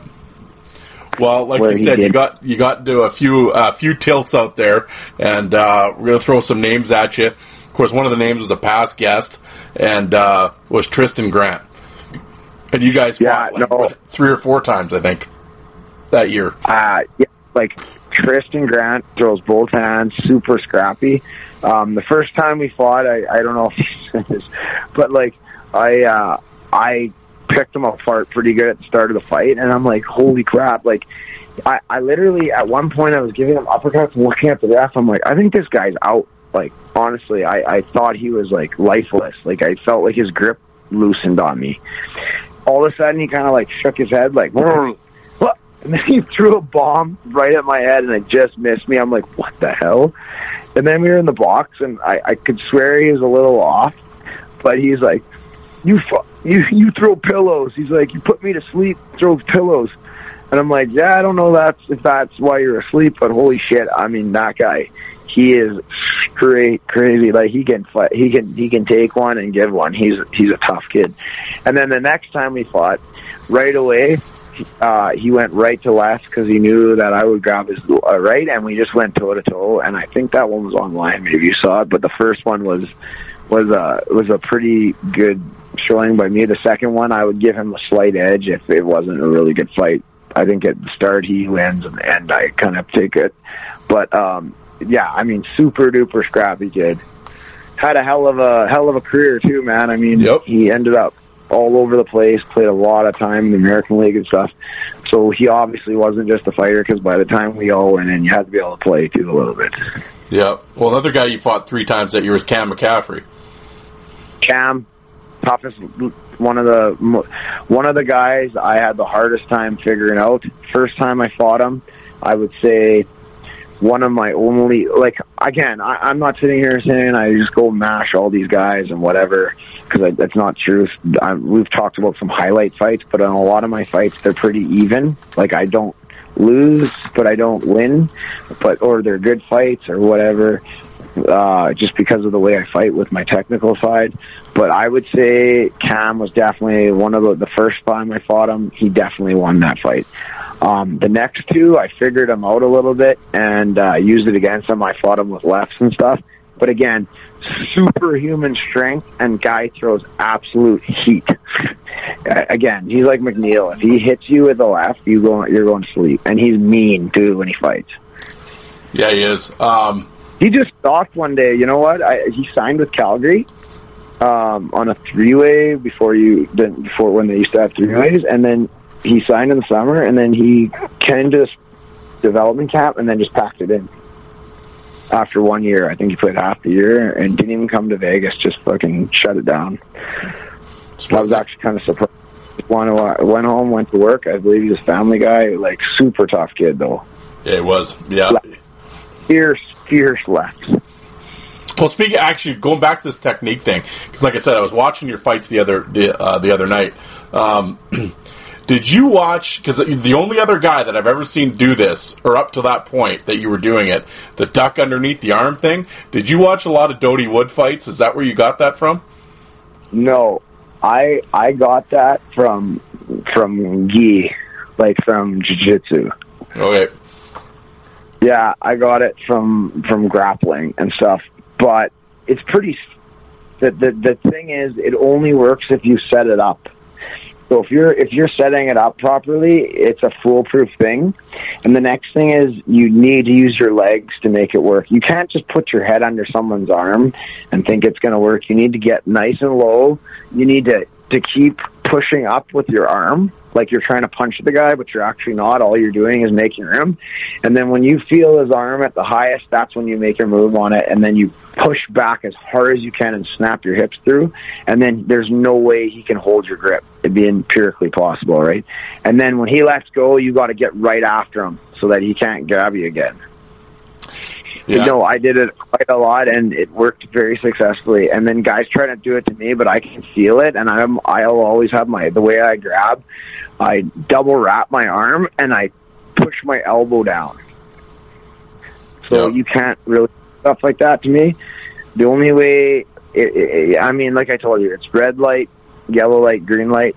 Green light means okay, take your time, methodically, whatever. Yellow light means like it's a little bit of a scrappy fight, but you can still be somewhat technical. Red light means holy crap, you didn't get your grab or didn't whatever. You got to just go. Like you got to try and not put him off with offense, right?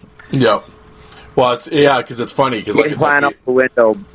Yeah. Well, being being the fight nerd, of course, got all these fight DVDs and everything, and I can remember watching Dody Wood do that in the early '90s, ducking under people's arms on the old Seattle Thunderbird tapes, and you were the only other person re- I've ever seen do that. Regan Regan Darby, um, Regan Darby oh, would used to always talk about Dody Wood when I played pro my first year. Yeah. Yeah, Well, yeah. Well, there's a lot of. You should go back and watch old Dody Wood stuff. I'm serious. There's a lot of actual uh, comparisons between the two of you because you're like the same size and you kind of fought the exact same. It's interesting. yeah. Well, I never got a chance to watch him, but I, like I said, I heard about him. So Yeah. he, I heard he was tough. Oh, he's unbelievable. Oh, Dody Wood. Oh, absolutely. No, actually, go back on YouTube, Dody Wood. Check him out after. You'll you'll dig him. Um, another guy, legendary name, minor league name that the listeners will know that you fought. I think three times that year. Um, of course, the rivalry at Portland was Robin Big Snake. Yeah, you know what? I, I don't. Uh, I, I I had like I think one fight I did really good. You know what? He was a really he was a strong kid, but I, you know, I I, didn't really have a great performance. Same thing with that other kid there, uh, who ended up carving out hell of a Oh, career. McLeod? To be honest, yeah, to be honest with you, Cody McLeod. Yep. If you would have asked me, and Gertie actually were talking about this one day. If you would have said, "Hey, Cody McLeod's going to play ten years in the NHL," we would have laughed in your face. Um, but hey, perfect example of a guy that just stuck to the process, did whatever he had to for his team. You know, played his role. The very predictable hockey player for a coach, anything, and and made his way like the hard way. So you got to have a lot of respect for guys like that. Like he did whatever he had to do, and he found a niche, and he and he went with it, and like I have a ton of respect for that guy. But um anyway, needless to say, both those guys, it just you couldn't really get in a couldn't really get in a groove fighting them. Um just I mean, I just didn't have a I didn't have really good. I think I might have had one good one with Robin, but I I don't like it was more like a really clutchy grabby fight. It's hard to get uh, loose from him, and he didn't get loose, and it was kind of like whatever. Um, there was a one kid there, and he was talking. The, uh, this is his name. He talked. He talked. He he would be chirping me. He, he tried to fight me so many times, and I was twenty. I was like, "Beat it, kid! Like, I'm not fighting you. Like, you're terrible. Whatever." for? for Portland. And then finally, one time I was going off the ice and he shouldered me and I'm like, fine, screw that. So I turned around and we fought in between shifts.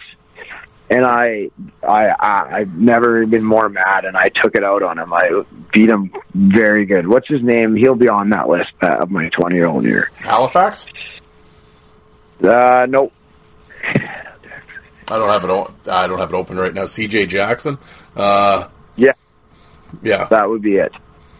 Yeah, it was unbelievable. He he shouldered me. I'm like, what? Finally, I just fought him, and I'm like, no, I don't think you're gonna want to fight me again, right? Whatever, you know, kind of thing. But but yeah, no, it was. uh Oh man, the rivalries out all out there were awesome. Yeah. They had really good. But again, back to the thing, you can't beat the East. The East with the original teams, those teams hate each other, always have, always will, and those are the best.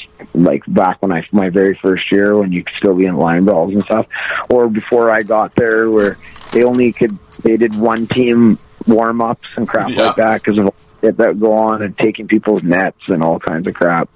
Uh, I mean, yeah, I mean it's it's crazy out in the East.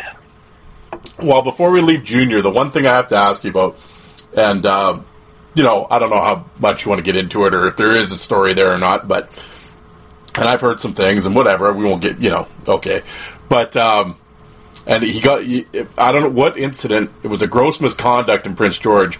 You and later, did you guys get into it with something? Yeah, you know, I don't remember what happened in that in that fight, but so later was in Saskatoon when I was there, and uh and I didn't really like him overly and whatever. And then he did some shit there, and I'm like, oh yes, I get a chance to fight this guy. And so I was giving it him, and I'm pretty sure, a I either threw my helmet at him, hit him with my helmet, or hit him in, with the helmet in the hallway. Okay. Pretty sure that gross was. Yeah, because it just had later Huxley fighting gross misconduct, so it didn't say what it was. But yeah, but I I have heard, I had heard that later had like fucking heat with people. So I was just wondering if you had any No, issues with he him. and, and it might have been. To be honest with you, he did. Did I get it or did he get it? I think he got it. Yeah. No. You know what he did? He grabbed his balls. Oh, He went like this, and in front of all the fans, right? And but I, to be honest with you, before that all happened, I had my helmet. but I, I thought I didn't think I got a gross. Yeah, no, he did. He grabbed his like pulled it up, you know, like suck it kind of Yeah. thing. And That's what it's like in the middle of the ice. So what do you think the ref's going to do? So that's what happened with that. Well, there you go. I was just curious. Um, well, so after this, so you, you're you're 20 at this point. um, well, you're 21. Obviously, you're turning pro, um, and you end up in Vegas. Um, how, Yeah. how how did that all go down? And uh, and uh, Well, you know, it's funny. I, I so I didn't that summer. I didn't really have an agent at the time. I kind of was in between and whatever. So I was enrolled at U of S with Dave Adolph, and I was planning on going there. I had some good friends going, like Stephen Mann, some guys. Um, and I, uh, um, I ended up sending a letter to Calgary saying, "Hey, I would love to come to your training camp. This is my whatever, blah blah blah. I'll do whatever you ask, blah blah blah." And one day, just out of blue, uh, Daryl Sutter called me and said, "Hey, Ox, hey, I got your thing here. Would you want to come to camp? I'll bring you. I like this. Show some initiative, kind of thing." I was like, "Yeah, sure." So I I said, "Yeah, absolutely." So then I ended up getting invited to camp there. So then I went to camp and and I had a really really strong camp right? Um, really, really strong camp. And, and so I was sitting on the couch with Daryl and he says, okay, well, what do you want to do, Hux? And my, and then I had an agent at the time and he kind of instructed me, don't take a three way because they were kind of, maybe they would offer a three way. He's like, you, you don't want to be on a three way because they can just stick you in the coast for three years, which in hindsight really didn't matter. Um, but then, I, so it was a lockout year. So he goes, well, we'll sign you on a two way with Lowell, but then and Vegas. And I said, well, I don't really with with the same amount of money in the coast that I would have got anyway. And so my agent at the time just said, why would you sign that Hux to lockout year? Do you think you're going to get called up to the to the to the AHL? It- He's like, if you don't, you end up making the same money regardless. At least if you go to the coast, like because we were sharing with Carolina that year. Like Carolina, Lowell had Carolina guys, and actually they all went to the year before. Calgary went to the Cup final. The next year after the lockout, Carolina won the Cup. Right, so you can imagine all the players there, like Staal and Ward, like like tons of the guys from the Cup team the next year were there. Plus guys that were in Calgary, like Chuck Kobasew and a bunch of guys that were part of the run the year before. And so he's just like, go to go to Vegas and just on a, on a Vegas deal, and then at least you have a chance to get called up somewhere else. So I went down there, and I couldn't. I I, kind of had a, this shoulder bicep tendonitis from fighting all the time, so I ended up taking a cortisone shot, which now I wish I didn't do, but um, I found other ways to help it out. But um, I and and so I sat out the first month.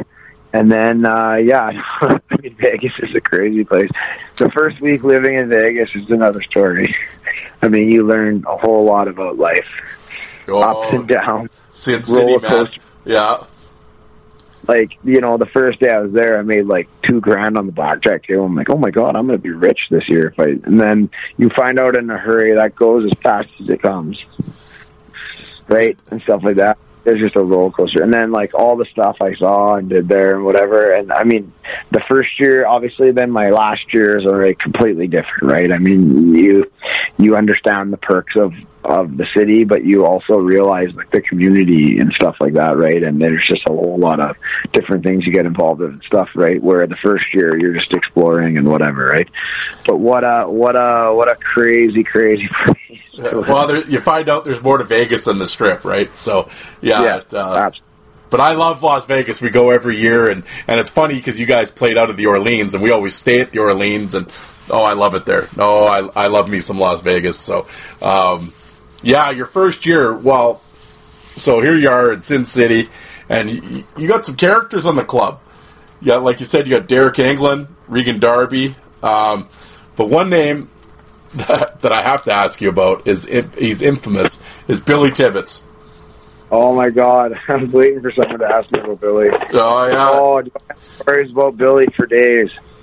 You know what though? If Billy ever heard this and didn't agree with my story, he'd probably fly here and during the quarantine and beat me up or try to kill me or something. No, I actually, I, I was talking to someone the other day. Actually, one of the guys, and who was I talking to from Vegas? Oh, Dana Lattery, and he goes, "Man, he's like Billy Tibbetts will randomly just call me and say, "I miss you, buddy." Um, no, Billy Tibbetts was like I obviously didn't really know a whole lot, and then once once we found out we got him, he was coming. Like, I mean, I'm I'm like, why why why is San Diego getting rid of a guy that has a goal a game ten games into the season? That's insane. Like, what's whatever, right? Kind of thing. And then I kind of looked into the the whole thing, right? And I was like, whoa, this guy's like loco kind of thing, right? well, then you hear stories about uh, like like um, uh, what's his name, Clarke, the GM for G- uh, Philly. Philly's waiting in the parking lot for him after he sent him down, and like he had to get like uh, guys on the team, like the top guys on the team, to walk him out to his car and like crazy shit like that, right? Um, and whatever, like obviously being in the jail for how long. I mean, I feel really bad because I think he got scapegoated in that whole thing. Um, and he was just over 18, the only guy over 18 involved with whatever. I'm not even going to get into any of that. But yeah, yeah, I mean, at the end of the day, it, it obviously did something to him there. But yeah, everywhere he went, guys would have jumpsuits on and man, he melted in the bathroom a couple times. Like I felt pretty bad for the guy in that sense, but oh, he's, he, he can score. He might go out and get a hat trick, or he might go and get a match penalty when it's two two with one minute left. You, you never know. He is completely off the wall. Like the first time, and my my girl moved with me my first year. She's only like nineteen or twenty, and we go to this place after every game. They they give us a free meal after as a sponsor.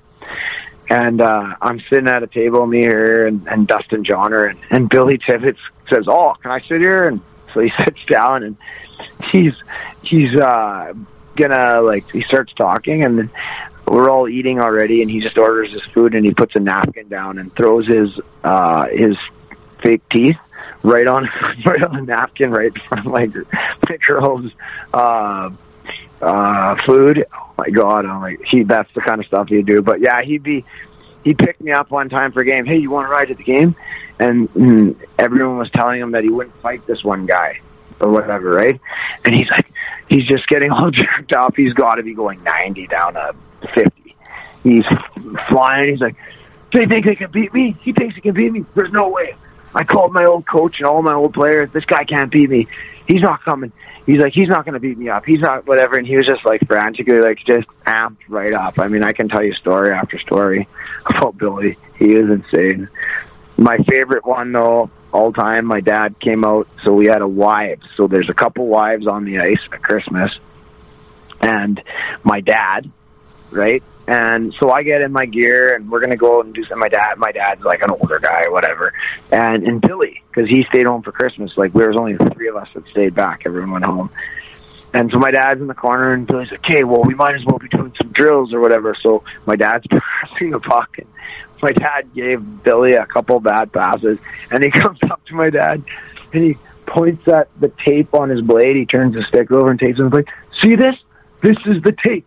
That's where you got to hit. That's the tape. Don't you know how to pass? That's the tape. You got to hit this." It was unbelievable. like we're out here for a for a little like family like skate around and he's losing his mind and like oh telling the girls to stay in one end shouldn't be out here, and like, oh my god, he's so funny. but I think, uh, well, then, like you said, finally when Gully, finally when Gully cut him, he got me and Deryk Engelland stand near the room case something happened. But then he he he's he, we went in after, we're like, how did it go? And he goes, surprisingly well. so, well, but yeah. Anyway, Billy Tibbetts, what a guy. Well, I was gonna say. Then you know what? The next year he went on the to be a Bruin or whatever the heck it is, and then two years later he led the Chicago Wolves in scoring. So that just shows you how talented he is. Well, that's what I was going to say. I think what gets lost in the Billy Tibbetts stories and the saga um, was how talented the guy was. Oh man, his body and and his skill set and his his toughness and everything. If he was if he was uh, at all uh, mentally strong, he would be in the NHL off for like 12, ten years. He would have been a he would have been a marquee player, making millions of dollars. I mean, he has lots and lots. Like he could probably. I, I don't know where he is now, and I haven't seen him, but I bet you if he strapped him on right now, he could go out and play. That's how talented that guy was. Absolutely. Um, well, so you played Vegas. You had the you had 300 minutes the first year, and you know you're um, and like you said, uh, you guys had a pretty big rivalry there with uh, Bakersfield and Fresno. And one of the names I wanted to throw at you because he played in East Coast for a long time, and you guys had your run-ins. Um, Lance Galbraith.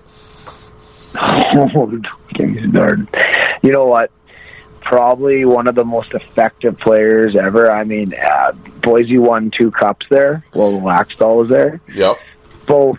Uh, no, Gio was there once, and then Laxdal was there. Both years, I would say Colby is a big reason why they won. But man, is he an absolute freaking little pest to play against. Like he he's that guy that you want to kill. Like we were in a fight, and I'm pretty sure he punched me in the nuts. and on the ice when I got on top of him, like he wouldn't fight me straight up. Like he he hit me one time, and uh, the first time we ever fought, he suckered me. He said he wouldn't go, wouldn't go, turned around, hit me once, and then I lost my shit and freaked out and probably beat him down. But but before that, like I mean, he was he was scrappy. He wasn't gonna be tough, but but man, could he get under your skin? He'd be like he's the coach's uh, Brian uh, Brad Marchand. Yep. that would be that would be the ideal guy to compare him to, and that's how effective and skilled he was. I mean, he, when I played in Stockton, we had a hell of a series with them. That's the year they won the second cup, um, and uh, I would say he. I'm pretty sure he scored one or two overtime goals. Like he was a good player too. Yep. Man, is he not a great skater? So he couldn't play at the next level, but wow, wow, did he get under your skin? He's got a heavy compete level. Well, the following year, uh, well, from one end to the other, you go from Vegas to Victoria. Uh, were were you happy with the move, or uh, uh, no? You know what? I I I was in Chicago. I got I got sent down, and I could have went to like two or three other places, but I begged Gully to go back there, even though I think Gully had different ideas, just because I wasn't a Calgary guy anymore and whatever. But he he gave me the opportunity because of what I did for him the year before. So I came back and. Um, I, man, I did everything I could to stay, and I, I, you know, arguably should have stayed, but uh, Gully had to keep this Belmar kid, so I ended up being the expendable guy, and it was kind of a dragged out situation or whatever. And so where I could have got traded out east somewhere, but uh, Vic was closest, and I think Vic gave them money or whatever happened, or he traded me for a bag of pucks for all I know. But Bryan Maxwell obviously likes players like me, so he offered for me to go there, right? Not offered, but wanted me to go there. So then, then Gully traded me there. So then I went out there, and oh, what an experience that was! That was an eye opener. That was kind of like the point of my career where I'm like, I don't know if I'm cut out for pro hockey. This is a disaster. Like it was a dreary. Like I never played on a team like the year before we didn't make the playoffs, but I never really played on a team that that the give a F meter was so low so early in the season, and like just the guys they brought there. Like they brought guys out of the woodwork that hadn't played in like three years and all kinds of crap. And the off ice issues that that team had, some guys, and like it, it was probably one of those times in your career where you're like, you know, you're like, I don't think I'm ever going to make it through this. I don't see any bright days past this kind of thing. Yeah and a beautiful place. Met so many amazing people I still talk to, but at the same time, just the hockey side was really, really weird. Um, you know, uh, Brian. Brian is Brian, right? I, you know, I have a lot of respect for Max. I liked him a lot, but like at the end there, you know, he's he, a couple times. I'm pretty sure he was yelling at the red line for tripping guys. so, and uh, you know, I got a lot of respect. But he left halfway through, and then uh, Ward came in, uh, he ended up in uh, what, what was his name? What's that? Anyway, halfway through the season, they changed coaches, and and Oh. the new guy came in. Troy he was there from Troy Ward. Yeah, Troy is like so. Troy is the opposite. Troy is like like sleeps at the rink watching video and uh, like totally sees the game at a certain level and like his practices are pretty thorough and the systems are everything and blah blah blah right but then you know complete opposite of kind of what maxi was doing maxi was old time hockey um but the thing with with troy is whatever you are on paper to troy that's where you fit in if if you're if you had if you're a fighter and you get 200 penalty minutes a year, you play nine minutes and you play on this line, doesn't matter. Like he, he doesn't, I didn't think he felt the pulse of the game very well. Like it could be a night where teams are running you out of the building. Oh, he's still going to play these guys this much on this situations, doing this, and you're going to play this much. And you're, but you're expected to go and fight, do your thing. So that's kind of the way he was. And then uh, after that, that was a one stop for him, and I, I believe he went back to the American League or Pro or somewhere like that. And he ended up being a coach in the American League for a while and then the Dub. But yeah, he's a very my way or the highway guy, but he was a very analytics based. Uh, like you know, you get to the rink and you know every single thing's broken down on the wall for your game and blah blah blah, right? So completely different setup compared to to when Max was there. Yeah, the uh, yeah well, Bryan Maxwell. Yeah, I've I've had a couple players on the show here that have been coached by him, and yeah, they got some stories for sure. Um, oh yeah, he'd be darting. He he's, he's still smoking darts in between intermissions and stuff. So like I love Max. He's but he's old time. I mean that's stuff they used to do, right? Yeah. So like I I got all the time in the world. I, I think he's a great guy, but wow and but man uh, that's a guy i don't know if i would have wanted to mess with back in the day. Like that's when guys were tough. Like terry o'reilly and guys like that. My god. So that's the kind of guys that those guys fight man but th- that's how tough those old guys were. Oh absolutely.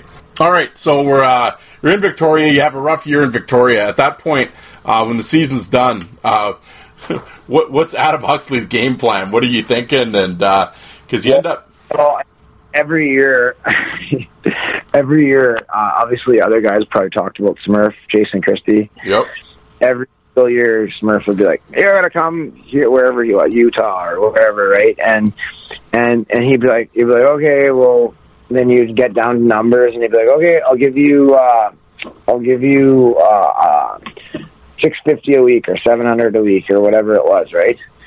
And then you would get the contract and it would say 525. so I'm not signing this and sending it back. So like I was going to go to Utah, right? But then um, I had t- been talking to Chris Cichocki who offered me 700 and I was like, okay, well, I'll take that. But then I got there and he put me down to 525. So anyway, so uh, I ended up signing and going to Stockton thinking oh, I'm going to Southern California. There's beaches and like this is going to be a nice place. And then you get to Stockton, and you're like, okay, this is not what I pictured California to be like. well, I've never been to Stockton, so uh... yeah, you're gangster. It's uh, it's a crazy place. Like I, I'm pretty sure when teams go to play them, and even the guys that live like there's a hotel that people live in right beside the rink there. Pretty sure that they're instructed not to go walking around at night near there and stuff like that. Like it is a hardcore, hardcore place. Like like third world country in some places. Place like it's not. uh It's it's like if if you've ever heard anything about Oakland, it's like Oakland. Yeah. well, no, no wonder you became friends with the Diaz brothers yeah, I know, and that's and that's where you know those guys are, and and they live there still to this day. I mean, obviously, they don't live down that where they live, but um, yeah, I mean, that's where they got their character from, and that's where those guys you know live and everything else. And you know, I man, I I I've met so many great people. I have so many really really good friends um, from there that aren't even hockey guys. Um, I'm at a whole another life and everything else.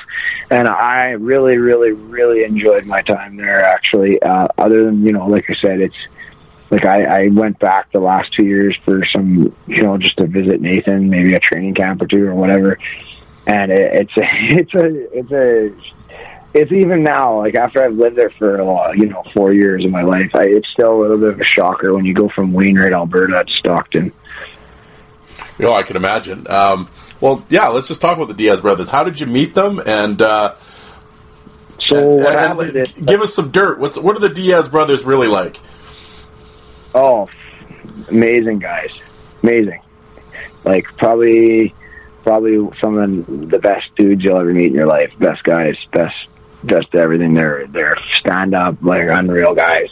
Um, just so proud of everything they've accomplished. I mean, they've, I mean, you know, you look at Nathan, he he deserves to be a superstar, and so does Nick. I mean, Nick's chosen, you know, hasn't fought in a while or whatever, and I don't know if he will again. That's up to him, but he's paved the road for all those other guys, and you you look at those guys. I mean, it's it's awesome. I, when you think of MMA, there's not a person that doesn't know who Nate Diaz is after that, especially after the McGregor fight, and even before that. What people miscue is like those guys aren't anti-hero; they're just anti-system. Like they don't play by the rules. I mean, they're like, you know, these guys are tapping gloves and like smiling and shaking hands and hugging before the fight and like crap like that. Like to them, it's war. Like so, but people, they, you know, they come across as these guys that are like, well, they think they're gangsters. Um, no, dude, you're locking someone in, them in a cage to fight with someone. Why? Why would they act like that? Like what? What? That's fake right? And they're just the most real people you'll ever meet in your life. The way they act, the way they talk, everything, it's all real. But at the end of the day, like nicest guys ever. And to this day, still amazing, amazing, amazing dudes. Um, but yeah, and anyway, how did I met him? So I was got in a fight one night uh, in Stockton, and then we went to this place afterwards. And Nick, I guess, was at the game, and then he came up and he's like, "Hey, you're that guy that who's that guy that fought?" And I'm like, "Oh, that's me." And he's like, "Hey, I think you'd really like what we do. Here's my number. Um, call me or text me to come over to the gym, and I think you'd like what we do over there." So I actually like, you know, the next week I texted him. He goes, "Okay, yeah, gym's at this time," which was the wrong time. And if, if you know Nick at all, he beats his own drum. Is probably a half an hour late for class. So I walked in there in a place full of killers, basically. Like these guys are hard. Like there's a lot of pretty bad dudes in there. Like as far as how tough they are in martial arts and jiu-jitsu and boxing and everything. There's some tough guys. Anyway, I walked in there a little late. Nick wasn't even there yet. And then Nick finally came in or whatever. And so I sat there and I, I walked, like did all the class they do in a jiu-jitsu classes. You roll around right? Like they teach you moves and you keep you you put them to practice just like anything else you do. And then then there's like free roll. After you do all your moves, then then uh, you pick a partner and you go five minute rounds. Well, my first ever grappling partner in jiu-jitsu was Nick Diaz. He's like, "You go with me, man." And he goes, "You," and and then he tapped every limb on my body out at least ten times in that five minutes and he's like, dude, you're strong. And I'm like, man, you just absolutely manhandled me. Like, killed me. And so after that, I, I was kind of hooked or whatever. So then I would go a lot, and I got to be kind of friends with him at the gym or whatever. And then one time, team was on the road, I was suspended or whatever. And Nick goes, hey, you can box, can't you, Alex? And I go, yeah, I love boxing. So he's like, hey, and I was like, but I don't got a mouth guard. So, oh ah, shit. I'm like, well, no, I'll run. So I ran over to like the sports authority and got a mouth guard, put it in some hot water, bit it into her. And then, yeah, we, we sparred three rounds and, and I'll never forget. I was, did a little move. I faked high and then hit him right in the stomach with a right, like a hard one. I could see him like wince a tiny bit. And then he's like, oh yeah. And so then he started coming forward and doing shit. And then he put his hands up like, you know, just to fuck with me basically. And uh, boom, hit me, dropped me onto one knee, like in the same spot. I thought he was gonna hit me high. And then he kept punching. He's like, "Are you all right, man?" And then, you know, anyway, after the session, he he goes, "Hawks," he goes, "Hey, you want to come over to the house?" He's like, "Come on, out with the boys, or whatever." And so I went over, and the rest is history. I, you know, spent lots and lots of time with both of them over the last you know how many years. I you know actually it's funny the other night at like two in the morning Nick just uh FaceTime me. He's like, I was just thinking of this ox and whatever. So I still keep in pretty good touch with those guys. Yeah.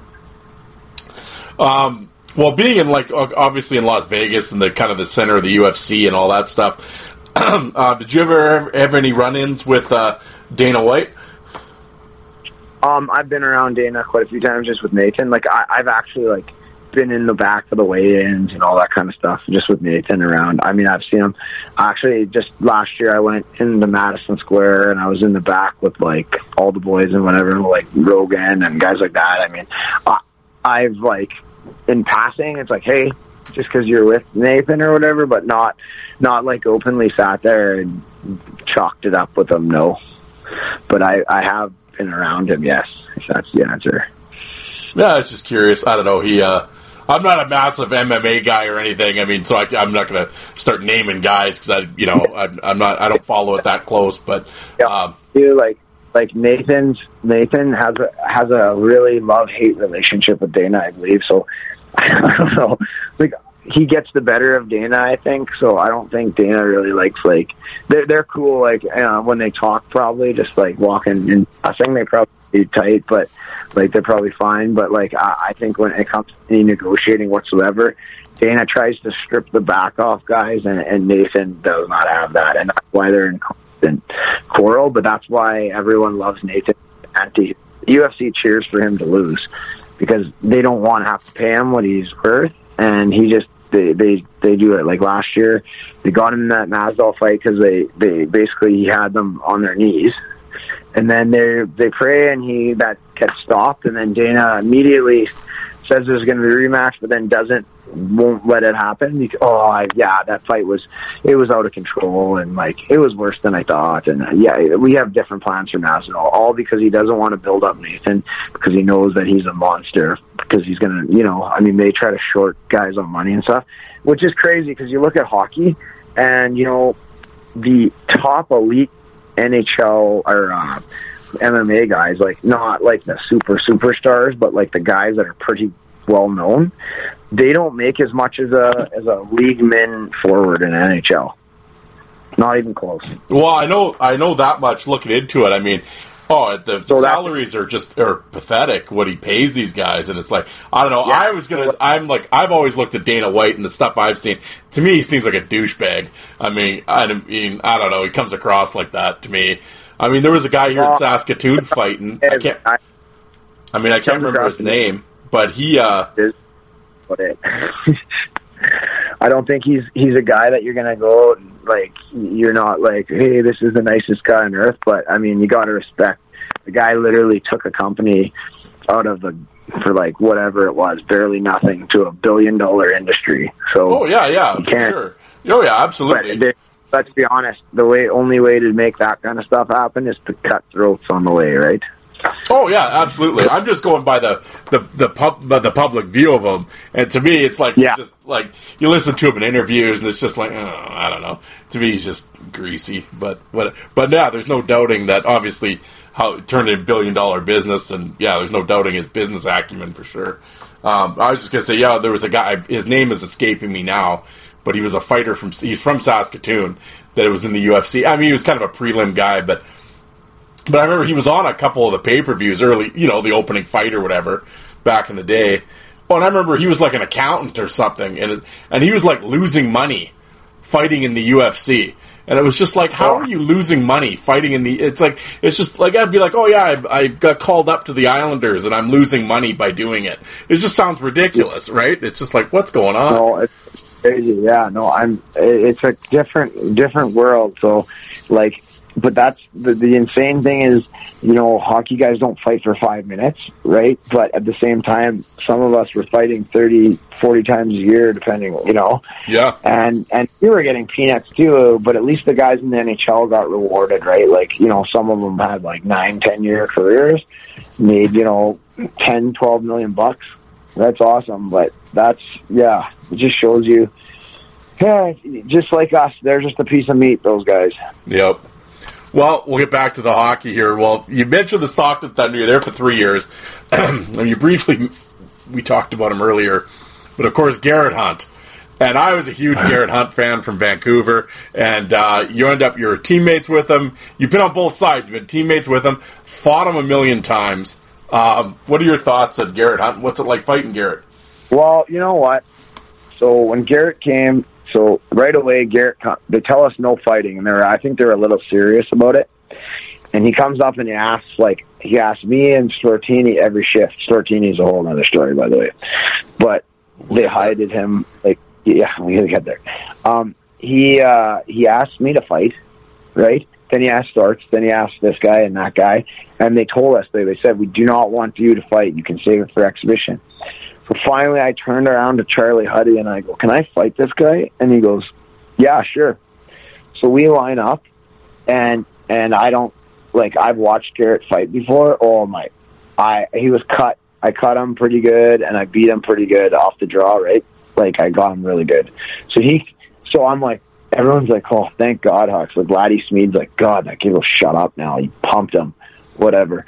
Then, sure enough, he goes and gets stitches, and he's back on the ice asking me to fight again. And freaking Huddy's like, no, no more. And I think Billy Moores even told him just to shut up and start to play hockey.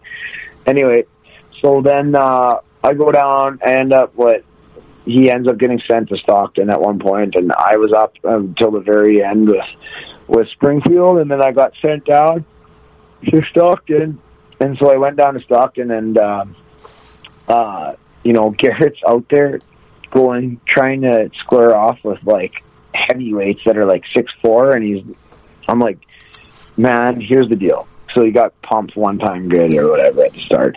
I go, here's the deal, dude. I go, what are you doing squaring off with these guys? I said, you have no business squaring up. I don't care that you fight them, you gotta, if you wanna, like, live a normal life after this, you better figure out, like, a different strategy, man. Like, you need to, you need to think about this kind of thing, right?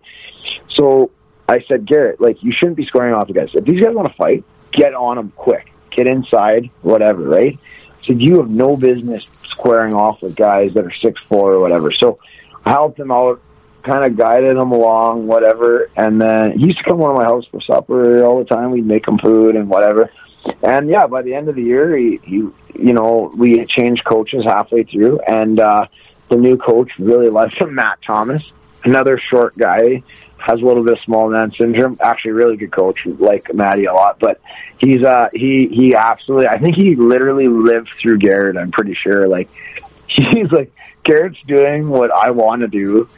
So uh, like he loved him. He made him captain and like and to be honest, Garrett turned into a pretty effective player as well and stuff. Yeah. I wouldn't go and say he had a ton of skill, but with a couple of years, he knocked some goals in and shit. He'd still fight, but um, but anyway, so then the next year I get traded, and uh, and but yes, Garrett was the most gullible rookie on the face of the earth. One one time, he and and Villette, uh, Craig Villette, were sitting beside him, and I could watch this, and so I sprayed some uh, pledge beside my head, and I'm like, I breathed in, pretending like I was putting it in as air freshener, like something. I'm like, oh, he's like, what are you doing, man? And I'm like, oh, I'm just getting ready for the game. This thing gives you a good jolt to start with. And he's like, really? And I'm like, yeah, try some. And he took the pledge and he like, for visor spray. And he's like, oh my God, it burns. I'll never forget that. That just shows you how gullible he is. But anyway, um, he, so yeah, I know by the end of the year he's great, whatever. Then we played against each other, and yeah, man, when you're fighting all the time, you kind of lose touch, and you, your friendship doesn't really last too long. But yeah, the first shift of my first game uh, in in Idaho was against who? Them, right? So we fight, and yeah, I, I mean, I think I have a video of that fight somewhere or whatever. But yeah, I mean, Garrett throws lots of punches, looks like he's doing good, but he's not actually hitting you, right? If you understand how to hold him off, right? He throws a lot. But uh, at the end of the day, your punches are making impact. Is isn't, but it looks it looks like an amazing fight all the time, right? Because he's throwing them. Now that being said, some guys he can actually hit and he takes advantage of. But for me, I just knew I obviously watched him for a whole year. You just got to hold him out a little bit. But um, but anyway, um, we were uh, so we, we fought the very first shift of the very first game. And the funniest part about that all is so we played Boise a home two home games and then the next weekend we go there. And so the next weekend we go there. He doesn't want to fight anymore, by the way, at this point. But uh, because I gave him the option when they were in his crowd because we were in Boise the first fight. But it's hilarious. The game is tied, so we we we won three straight against them. This will make them zero and four and us four zero. Oh. And the game goes to overtime. There's no goals, and so everyone goes and we everyone shot and we had the last shot because Vegas chose to shoot um, chose to shoot first, and Laxdal calls me to go in the shootout. Nice.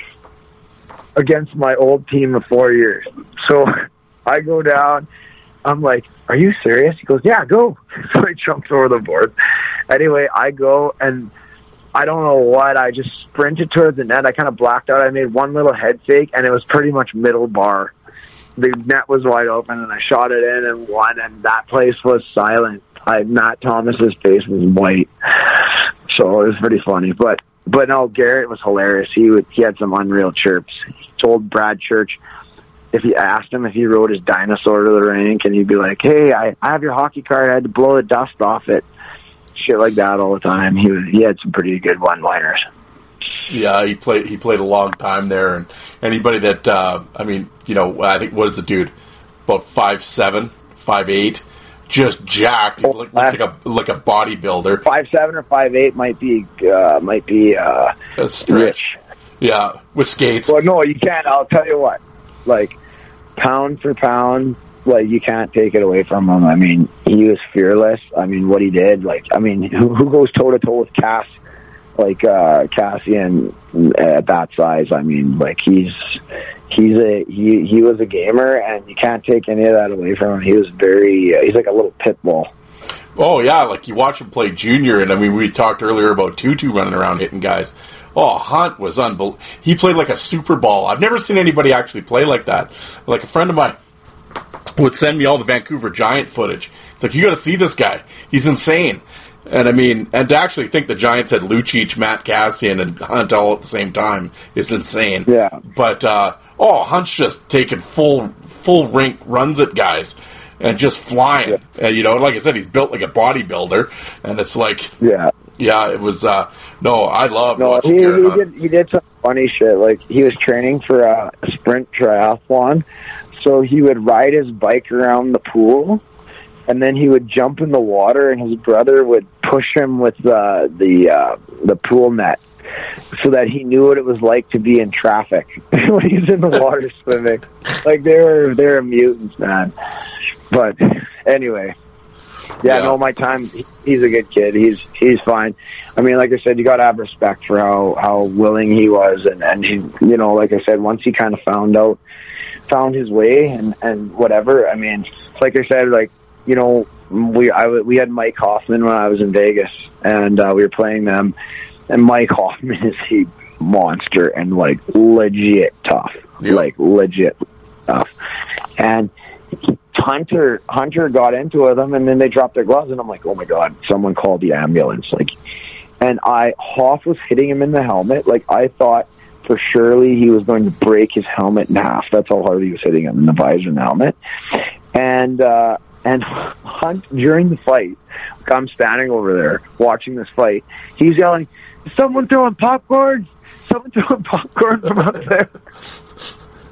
and, and and Mike Hoffman just getting more and more mad, and, and then afterwards, uh, Hoffer's an absolute unbelievable guy, but he he goes, dude, I've never hit someone that hard in my life. That guy is crazy.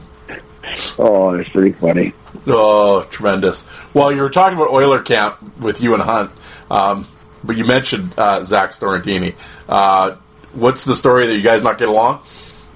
No, you know, Zach's a, like a nice kid, but like he would like. I, I'm not. I don't. I don't really like to talk, comment or whatever. I mean, he he kind of. Um, they they protected him pretty good in camp. Like Is a big dog you you know, bit? on my team with you know so and so. You know they know that no one else is fighting, right? Like he's he's not gonna go. Like he's not gonna have to fight at all. They protect him because they know like if you put me on the opposite team or one of those other guys, he's gonna get exposed pretty fast, right? And then you go into exhibition and like Ken, I'm in the lineup with Zach Stortini. Why am I in the lineup with Zach Stortini? Aren't we trying to out for the same thing? You know, or same spot kind of thing, whatever. So then who's who? I'm gonna go after whoever, right? Not him kind of thing and, and whatever. But you know, I mean, Zach carved out a hell of a career for himself. Really nice guy. Just I, I don't know, like it's hilarious. Me and uh, it's just you know, just the way he fights kind of bugs me and stuff.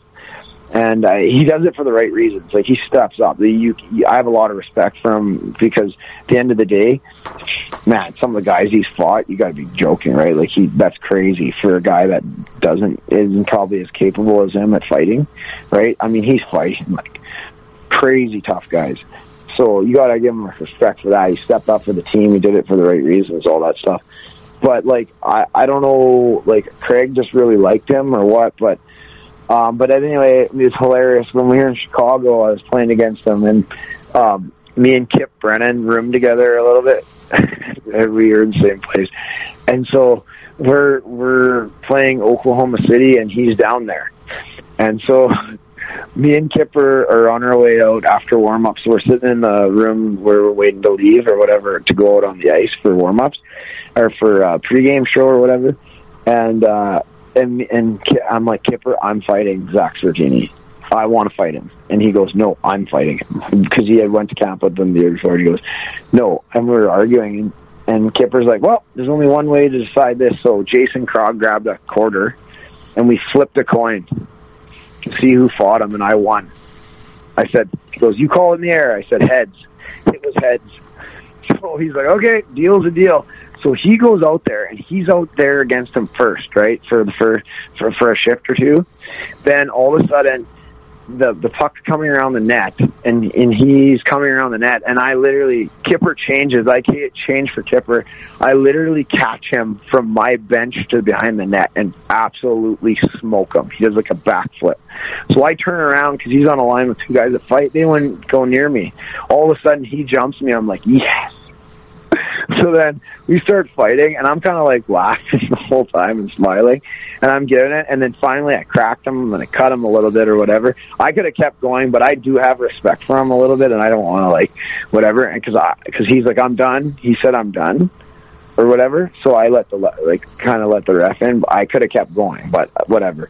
Needless to say, um, it was just hilarious. So I was going by their bench, and their coach Terry was kind of had his head down, kind of laughing or whatever, because he knew how much wanted to fight him. But I'll never forget flipping that coin with Kipper. Nice, nice. Um, well, one of the fights I actually wanted to bring up because I had him on the show recently was with Matt Nickerson, and he talks Oh, about Matt. the fight you guys where you left your gear in the box. So we go to go out. So we go to fight, and I'm like, okay, like Nicky, you got to realize this guy's looking a scary looking guy, but I, I mean, I kind of watched him fight, and I wasn't too like it's. You know, he got a lot tougher. Like I think that was his first year or two or whatever, right? Like he was young, kind of, so to speak, right? Now we're all old, but um, and but he's a big dude. He's got the big goatee, and like, and he like is mean, like he acts mean, you know.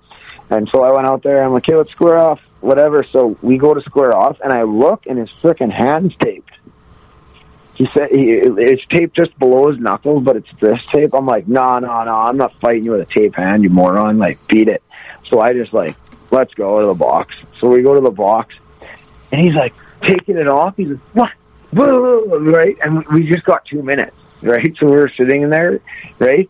So I'm like, hey, let's fight as soon as we get out of the box then. Fuck it. Whatever. And he's like, yeah, let's do it. And so he's taking off his thing. He's going nuts. And I, I don't really think he knew what he was getting into, to be 100% honest with you. So we get out of the box and, and we square off. So then we start fighting, and I don't really think he knew. Like, I think a lot of the time, guys, they they, they come out and they fight, and and they don't really understand that there's a lot that goes into experience, right? Like Dody Wood, for example, you would probably think that guy is like, oh, I'm gonna beat the shit out of this guy, some six two rookie that's used to toying guys and junior. Then you get to a pro, and you're like look at that guy. There's no way that guy can be tough, and that's what you actually have the mystique you have going for you, right? And I think he kind of thought that, and I think he learned pretty fast that that wasn't really uh wasn't the thing, right? If you know what I mean. So um it was a it, you know whatever. I, I I can't remember. I'd have to watch the fight tape. I told him the other day on Twitter when I messaged we messaged with each other. I said I think it was sixty forty for me, so I'm just gonna stick with that. I don't know what he said though. I didn't hear.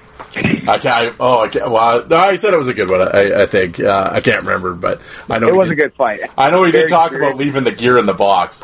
Yeah, But yeah, we left the gear in the box, and then we I found out after you're not allowed to do that. So we got kicked out of the game and got a game misconduct. yep. um, Well, because we could have just took the gear out and dropped it, and we would have been fine. But we left the gear in the box, so we got a game. So it was actually really stupid. But man, later on that year, him and Yabo like basically like terrorized the Alaska Aces. Yeah, well, yeah, yeah, we talked about that. Yeah, there, that was quite the story.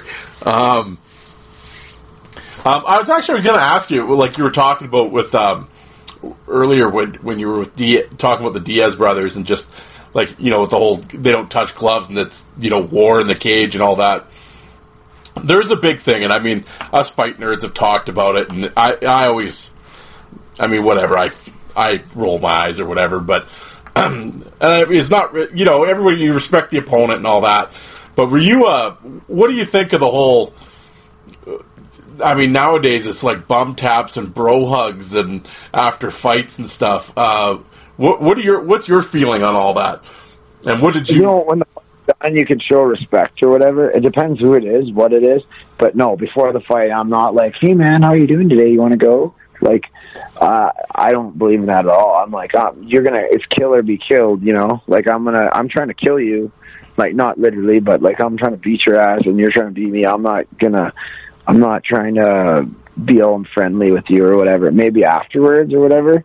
But even then, I'm like, you know, naughty during the game. Even like maybe in the box. Like for example, if I'm in the box with Yabo or something, I'm like, thanks a lot, Yabo. Like, yes sir, no sir, kind of thing. Like, like we're we're cool. Like he's awesome. Like, he, uh, kind of thing. So yeah, I mean, at the end of the day, uh, for me, that's not my style, and that that is 100 percent those guys. Like those guys ain't tapping your glove. They're not acting. They're gonna make you feel like you're the most un- the most uncomfortable you've ever been in your life before the flight. All that stuff. Yeah. No, I was just wondering that. But uh, um, what did you think of Idaho? You, you end up you played uh, two two seasons and a bit there. Uh, how was it? Idaho, unbelievable place. Probably, probably top top places in the minors. Yep. Like, got to be top ten places, top five places. In the, Yeah. Chris Graff and Terry Ryan both said the same thing. Actually. yeah, like unbelievable, unbelievable place. Can't can't even describe. It's it's like being in a little mountain town, being able to play hockey, uh, being in a college town, all in one. Yeah. Um, well, pardon me. Some of your some of your fights there. Uh, one of the names that you that you ended up, I think you fought him three or four times, and of course he went on to play in the Quebec League and everything else. Was Ryan Hand? Ryan Hand, yeah, no, another guy that probably took up, took me a little lightly. No, you know what? I wish I had all these fights on tape because we could just prove all this stuff because I could rewatch them. But um, yeah, Hander, he's a tough kid. He was a really tough kid. Um, you know what, man? Anyone who is willing to fight all the time. I mean, at the end of the day, you tip your cap and Oh yeah. whatever, right? Yeah. No, no, we're just talking. You know how it is. I mean, no, absolutely, Yeah. no disrespect to any of these guys, or no, absolutely, and uh, no, I was just always, uh, I was a big guy fan of Ryan's. Only one guy that I that, I, that there's not a lot of guys I don't respect. So you know, obviously Colby Armstrong's a goat. I love Colby. He's unbelievable guy, like nicest guy. But his little brother is the biggest rat puke in hockey, and uh, so we were playing. We were when I was in Vegas my last year, or one of my last years. Um, this Maxwell, he so he comes up by our bench. He goes down on in all, all fours, and then that Maxwell runs me at the same time. They try to like take my knees out or something or whatever they were trying to do, and I was livid. Right, so we're in the lobby and some or in the uh, hallway, and you go off and you can see each other. And so me and Maxwell are going off because we because we fought right after. Like I got up and fought him. Like I was dead tired, but I was like, fuck. So we went at it, and I was going down the hallway, and I was so mad. I whipped my helmet at him and because he was yeah chirping me or whatever. And then i'm like whoa i'm gonna kill you. We're going again. And then i'm in the box. And i'm like licking my chops. I'm like i can't wait. I said four minutes we're out of here. We're doing this. And he's like dude i don't want it like he's like man i just hit you. Like i didn't plan that blah blah blah. And then anyway i, I cooled down a bit whatever. And i was like okay i already fought this kid whatever. And he's obviously backpedaling. I'm like i'm gonna get army. So it's hilarious I was I was uh here and and in the intermission on the second and third that was the first intermission. The second intermission, uh my coach goes, Hux, you got a green light on that kid. You know, what a dirty play, blah blah blah. Like if we're up, green light. So I'm like, yes. So I I'm sitting there and and they will not put him out there when I'm on the ice. So I Eric Lampy was on the bench, and I go, I'm, I'm like Lamps, I'm going, I'm going for you. So that he's coming off, and I go out there, and he pretends he doesn't see me, and I come up and I'm right in his face, and I sock him, and he goes down, and he lies on the ice like he's dead, and just because he didn't want to take any more, probably, and that's the way he played, gutless. And anyway, this poor kid just came from college hockey, jumps in to, like grab me, and I'm like, "Wrong day, kid." And I beat this kid. I don't think he's ever fought in his life, to be honest. I beat the living crap out of this kid. And afterwards, I've never felt so bad about beating a guy up because he had no, like, he's just jumping in for his teammate or whatever. But I was like, oh, man. But it was like, wrong day, kid. And this poor kid is scraping himself off the ice after because of this this well, whatever you want to say for me, rat. But yeah, I mean that's yeah. But anyways, there's tons of stories like that, right? But Oh, yeah. every player has. Well, everybody's got a guy, right? That uh, Yeah. that just eats at him. Um, well, another guy that you uh, you fought a bunch of times, and he was a, he- another former guest in the show here. Another big dude, uh, Riley Emerson. Oh, Riley Emerson was really tough. Again, another guy you gotta you gotta learn how to fight him.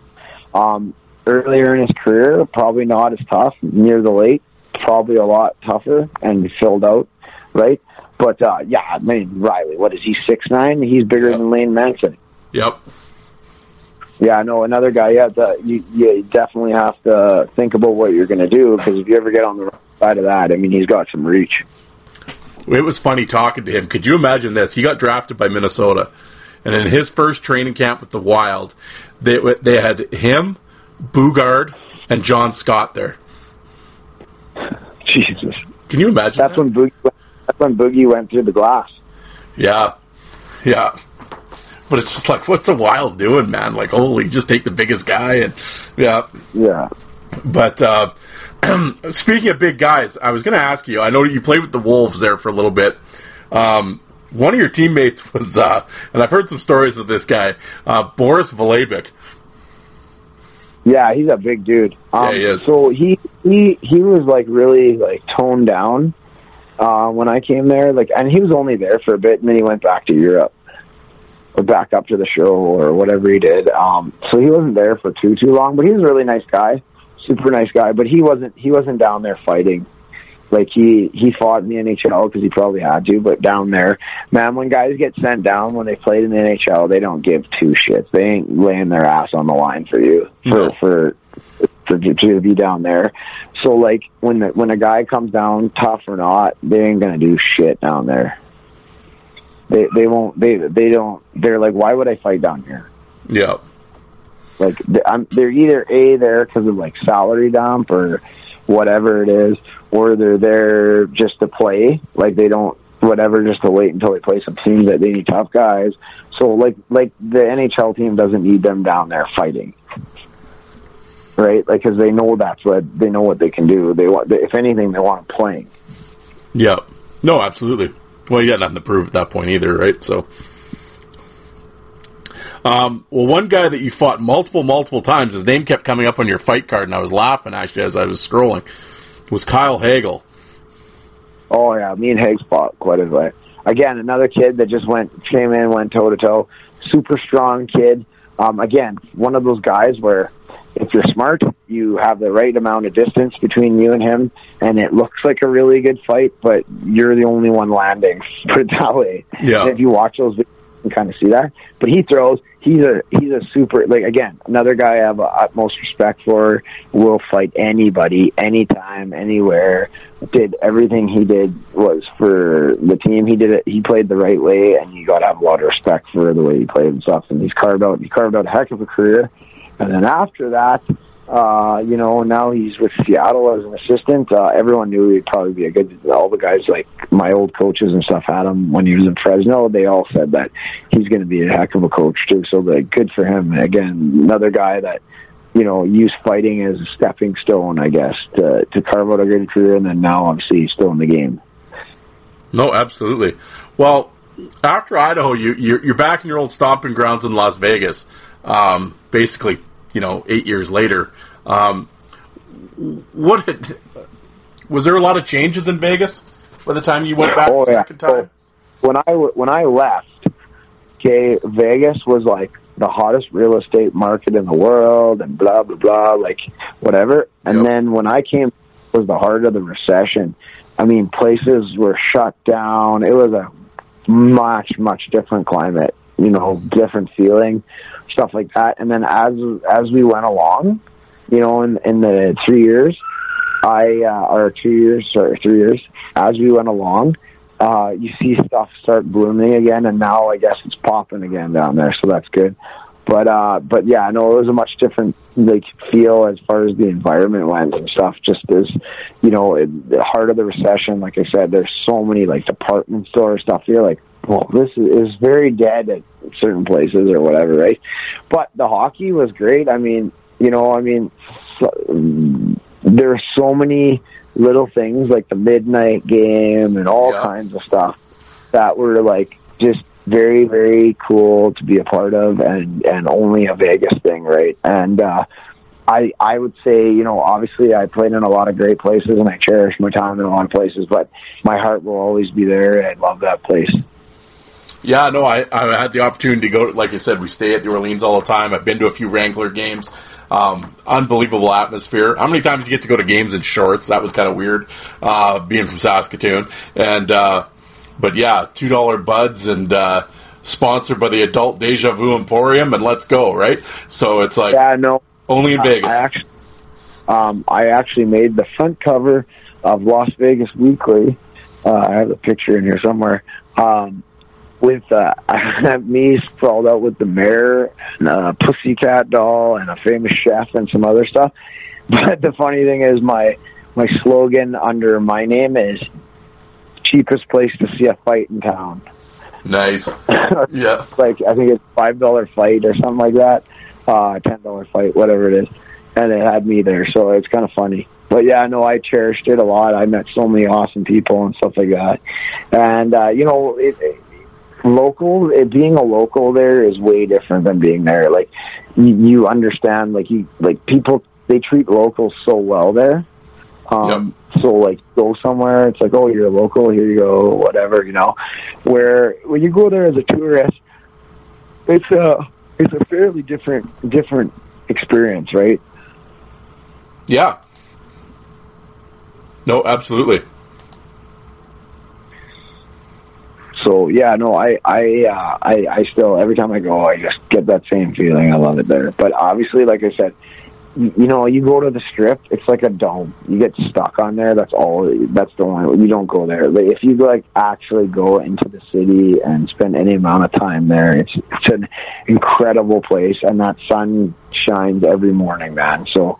Like uh, it was actually funny when I used to get up. I used to have a black eye, or my face would be swollen, or whatever, and walking my daughter to school. And I would have got home like three, four on the bus. But man, you're energized for the day the second you walk outside because that sun's just in your face. Now, people think that Vegas is always warm. That's absolutely the biggest lie ever. Vegas is extremely dense and cold in the in the winter. Like you can't just wear it's it's jeans sweater or coat weather in December, February, end of November. Um, you know, January. That it's it's a lot colder than people think. Yeah. Are you uh, are you were you surprised uh, how popular the Golden Knights were and how they got received by Las Oh, Vegas? I, I I knew there was there was tons of like Chicago, New York, uh, like original six Detroit, like tons of people that were from those those places, and um, then the fact that it was the first they were just craving a three letter league there, right? Yep. So it was going to be pretty good. And then obviously it took a life of its own, kind of like when hockey went to LA, right? With Gretzky, everyone and their dog had to be there, and now it's just the the, the team knocked it out of the park. You know, a they were able to put a competitive team, obviously go all the way to the cup final, right? And then b um, being able to you know do something different in you know as far as the off the ice part goes um, to to make to make it like a, a special place to go, right? No, absolutely. I remember having this argument online, and all these people are, "Oh, it's going to die in Vegas," and I'm like, "No way!" I said, "I uh, they were good with the Las Vegas Thunder. They were they supported the Wranglers." And I said, with that with that rink right on the strip like that, I said it's going to blow up. It, now I didn't think And obviously right. they'd be as good as they would be. I mean that helped too. No, I and mean- that, and, you know, that that was crucial, and I think the NHL realized that, and then this Seattle team, I'm going to guess, is going to be deadly as well. Just judging from the guys that are going to be able to get picked off waivers here. it's a little different than the old Senators San Jose days, right? No, yeah, but they le- they learned from all those mistakes, right? Like they they knew it go well, or else it's tough. Like you, you know, they look at like you got to realize that those are Canadian cities and stuff like that, and like and California kind of already had a hot hockey hotbed. But when you start putting people in desert areas like Phoenix and stuff, if you don't have the success right away, you ain't gonna work. Yep. No, absolutely. You have to, and and like they've obviously every year done that, right? Yep. No, and I mean, if anywhere knows how to promote, it's Vegas, and uh, they prove it with their pregame shows, and yeah, no, it's uh, no, it's cool to see, man. And now, of course, they got the Raiders, and that's huge, and I mean, Yes. yeah, unbelievable.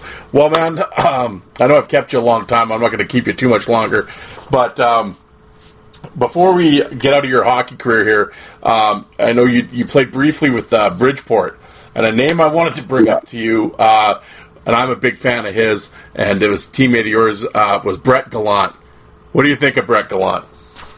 Um, you know what? I didn't really get. You know, he was hurt when I was there. That's actually kind of why I was there. Uh, Um, but he's like a, he seemed extremely popular in the dressing room, Yep. and I think the guys loved him. To be honest with you, man, when I went there, that was that was the turning point in my career to realize that maybe it was time to pack it in because I went there and you know what, man, like. It, it, the game it has it was proof that how much the game has changed. Like when I was in Chicago, you had Krog and Hadar, and you had a bunch of older guys because that's a that's a uh, um, that it's we were affiliated with Atlanta or Winnipeg, right? But we weren't like like we they own their own team, so they still bring in some of their own older guys and stuff. So you still had some of the old culture that made hockey so good. When I went there, it was a it was a little bit of a dose of reality to like what the new guys and the new generation are like. And uh, I, I, to be honest, the only place I felt like I really didn't fit in, in a little bit. Like I met some cool guys and stuff. I, I got along really well with the coaching staff, like the assistants. They had Eric Cairns, um, Eric Boguniecki, and so we I talked and chilled with them more than than anyone else. Like they were awesome guys, but they they come from like just two years before that. Boguniecki was up in Alaska, and we were playing against each other, and I was telling him I was going to kill him and stuff, right? But like just awesome. Like Cairnsies and and Bogey are unbelievable guys. They're awesome. But it was just it just was a real shock. Like just even like trying to get a fight on the ice. Like guys are guys are trying to be fighters, right? And you ask them to fight, and they're like, "Who are you?" I'm like, "Who the hell are you?" like what you played two years and and you think you're something like whatever. It, it was it was hard to get a fight.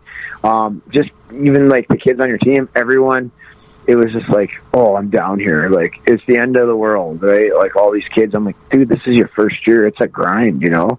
Like, it's just such a different mentality than before. And there were some of they're they're all awesome kids, like Brock Nelson, really, really, really nice guy, quiet or whatever. But like, I I didn't. That's the first time I really didn't fit in, and I I kind of just realized like, like for example, I went out and fought Johnny, which was an unreal fight, like Cam Janssen right? And you get off the bat, and and maybe one or two guys gave good job Hux, and then that's it. Yeah. No one's on the boards or like they just don't. It doesn't matter to them. It was just like, so that's when you're like, yeah, okay, stay in a hotel room or whatever, go back and live my life in Vegas. You do the math, right? I'm like, I'm not, I'm not going up to the Islanders next, like in the next two weeks, kind of thing, right? Yeah. I'm um, you know, 28, 7 and 28 year old. So, um, yeah, that's kind of my, it was kind of a real awakening in that sense, just how much the game's changed. Yeah. What is like? Um, what do you think of like the veteran rule? I, I don't like it. I, I think it makes the game, I, I understand why they do it, it's more of a money thing. People don't understand. It's you have to pay guys more. They want to keep it low, and the NHL guys want to keep their prospects getting the thing. But that's the thing. The American League's owned by the NHL, so that always. But in the coast, the veteran rule sucks. Yeah, But it's the only way they can make a deal with the American League. yeah. That's why I always miss like the old uh, like the IHL. You know, it was like Yeah. older guys, dudes make good money still. Uh, vet league, you know, you flew everywhere. I mean, yeah, I've had a few guys on, and they just like they they love the IHL. Yeah, and that's kind of what the coast was, but then they kind of conformed to the same rules as HL and stuff for development. So yeah, but that up there, like I said, that was my that was my swan song for hey, you know, when it was time to probably either a just keep living in Vegas or b take it take it down a notch and just go Enough out out into to the yeah. So I played again the next year in Vegas, and if Vegas would have stayed around, I would have probably really tried to go um, back again and, and whatever. But once Vegas left, I was done. That was it. But um, well, you had a hell of a run, man. And uh, around. Hey, I was going to ask you just while I'm thinking about it. I was, uh, did you ever? Uh, I always get this. I'm supposed to ask this question all the time with like jerseys and stuff. And I mean, I know you're. Uh, did you ever do anything with your jerseys? Any uh, weird fight straps or anything like that? No, no. You know what, man? I didn't really do any of that stuff. No. Oh no, I'm. You know, I, it's funny. I watched Frankie Lessard pre like TJ Reynolds told me I'm going to jump Frankie Lessard. I'm going to jump Frankie Lessard one year and play in, in exhibition. Kelly Buchberger was our coach, so you can imagine he's just like kill, kill, kill. Right, like he loves loves fighting, loves guys that do that. And uh, he goes, he actually. So the start of the game, uh, TJ Reynolds goes, Hux, I'm gonna I'm going to jump Frankie Lessard. So he goes to jump Frankie Lessard. Frankie Lessard pre-jumps him. Okay, and Frankie Lessard has this this chin strap that's really really tight, and he had this like I swear his visor maybe had been a little bit bigger, and he would just sit there and he would just trade with you, and because he knew you were not hitting him right, like right in the middle, and then he was tough too, like really yeah. tough. And then so then he again later in the game he goes, I'm I'm gonna jump him. I'm gonna jump him. He got to got me that time, whatever. So then he so then he pre jumped Rennie again. The next time Rennie tried to jump him and he got it the same thing and I was like, Oh my god. But anyway, at the end of the game, um Rennie was back with me or whatever and he put all the meat on the ice, like all the guys that fight or whatever, and he goes, Something happened, someone got hit from behind or something and and, and Bucky's exact words were don't bother coming back to the bench. I'll never forget. Oh God! Don't bother coming back to the bench. He said. There you go. So, yeah, Oh. I was like, that is a great one, Bucky. Bucky's bag skates the best. So he, he he'll like do them with you because he's crazy. Like he he does like marathon training pretty much. He's insane. Still rides a bike like crazy, man. I'm pretty sure even in junior, just from some kids that have played with him. But Bucky, we did a bagger and then we picked all the pucks up and we are sitting at center ice and he goes, okay, one more. And I'm like, oh God, what is this? He dumps the whole entire bucket, like sprays them all over the ice. And he's like, okay, now you got to sprint one to pi- and pick it up. So we, me and him and, and whoever else sprinted, grabbed the puck, had to bring it back, put it in the bucket. There had to be 90 pucks. Ugh. He was, yeah, no, he was, he was, uh, he was pretty crazy. Bucky. There you go. Old school dad, don't come back to the bench. Could you imagine? Oh, new age fans, they would just cry if they heard that story now. Yeah. Yeah, no. No, if a kid got told that, he'd be like, what do you mean? Do you want me to go to the dressing room? Oh yeah. Oh, there, there'd be a hashtag about it and outrage and oh yeah. No, it's it's crazy. It's a different time now, right? Um, completely different time. Well, well, to wrap up, I mean, you talked about it obviously with the training with the dub teams, but uh, what is Adam Huxley doing these days? Well, I uh, I run my own gym. I uh, so in the summer I turf and and put all the put a bunch of obviously platforms and strength stuff, and we got we got pretty much everything you can imagine. Um, and we I have a training hockey training facility. We have uh, like seventy athletes, all the way from show NHL players to to little like pee wee kids, right? that are just kind of getting used to their core and everything else. And so I do that in the off season, and I also in the off season I, I work for Power Edge Pro, so I'll go do our pro camp. So like guys like McDavid, which is hilarious. Like again, you know, um, me sitting on the drill board telling guys like Connor McDavid is kind of funny, but um, but yeah, no. Uh, so I go up and I work with the pro camp. I work with my own group. Um, I work in the Kelowna. We have a pro camp in Kelowna. I work with various guys, stuff like that throughout the summer. Um, on our ice, I have a uh, pretty high end group. Uh, when I first started this, we had like, uh, we had like three or four guys playing junior, something like that. Now we have uh, 20 to 22 junior college pro guys in my area. I live in a town of 5,000, but we were talking within a, you know, 50 kilometer radius, little towns around. So we've done something pretty special, not just myself, other guys have, have contributed to it and the kids have been awesome. But, uh, and then in, during the year, I, I, you know, I do everything from minor hockey stuff to go work with Western League to have teams with Power Edge Pro. And then I, uh, you know, have some of my own stuff. And then I actually coach a junior B team. Um, I kind of got raggled into it when I was done. And, uh, kind of uh but then you know i kind of had a found found a little bit of a uh, soft spot for it and and just kind of learned a lot about you know you can't just because it's like junior b kids are, are very misunderstood. Some of them want to be there you know want to play at the next level but maybe didn't have the skill some of them could play at the next level but just don't want to some of them were at the next level but just want to work. You have to find a way to motivate all those kids and and you, you realize that they're not just a bunch of bad news bears, so to speak, whatever. There, like, there's actually a lot of kids, and they want to win, and they want to be intense. They just don't have the commitment to to play at the next level or whatever, right? Um, so my first year, we went to um, the provincial gold and lost. Next year, we won provincial gold, and then went won the Keystone Cup. We're the last champions of the Keystone Cup.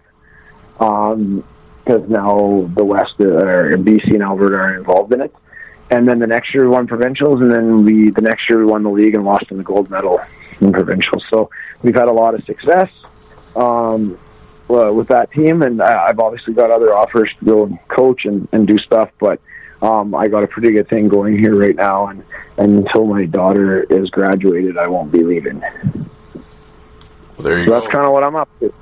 That, that, there we go, folks. That that is the story of Adam Huxley, and uh, that it was. Uh, it's been fun for me to talk to you because, like I said, I I remember seeing you when you were in Melfort, um, and uh, and then I saw you in Saskatoon and talking to Brodsky, and you got to see this guy. He's like Hordichuk 2.0 or whatever, and. Uh, no, I've been a fan of you ever since then, and to come full circle and watch you play pro, and I always followed your career because you know a Blake Saskatoon guy, and uh, no, it was cool to watch you. Uh, you know, watch you uh, go the whole way through, and uh, and sit down today and, and talk to you It's been a lot of fun. I really appreciate it.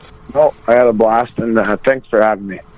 No, absolutely, man, and uh, no, it was great. I know the people will love it, and uh, like I said, I, I, I can't thank you enough for coming on.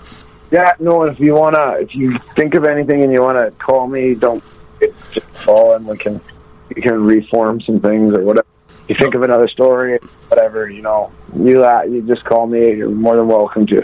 No, absolutely. Well, I appreciate that. Like I said, uh, the guys, it's certainly not the. Uh, well, definitely, I'd love to do a part two, and uh, I got to get on you. I got to, you got to get that footage, man. We gotta, we gotta dig that out. I want to check that Yeah, out, no. man. I will for sure. I'll try and figure it out, and I'll get it to you. No, I appreciate it. Thanks for, for having me. All right, Adam. Thank you very much. Have a good night. You too. Okay, bye. Thank you.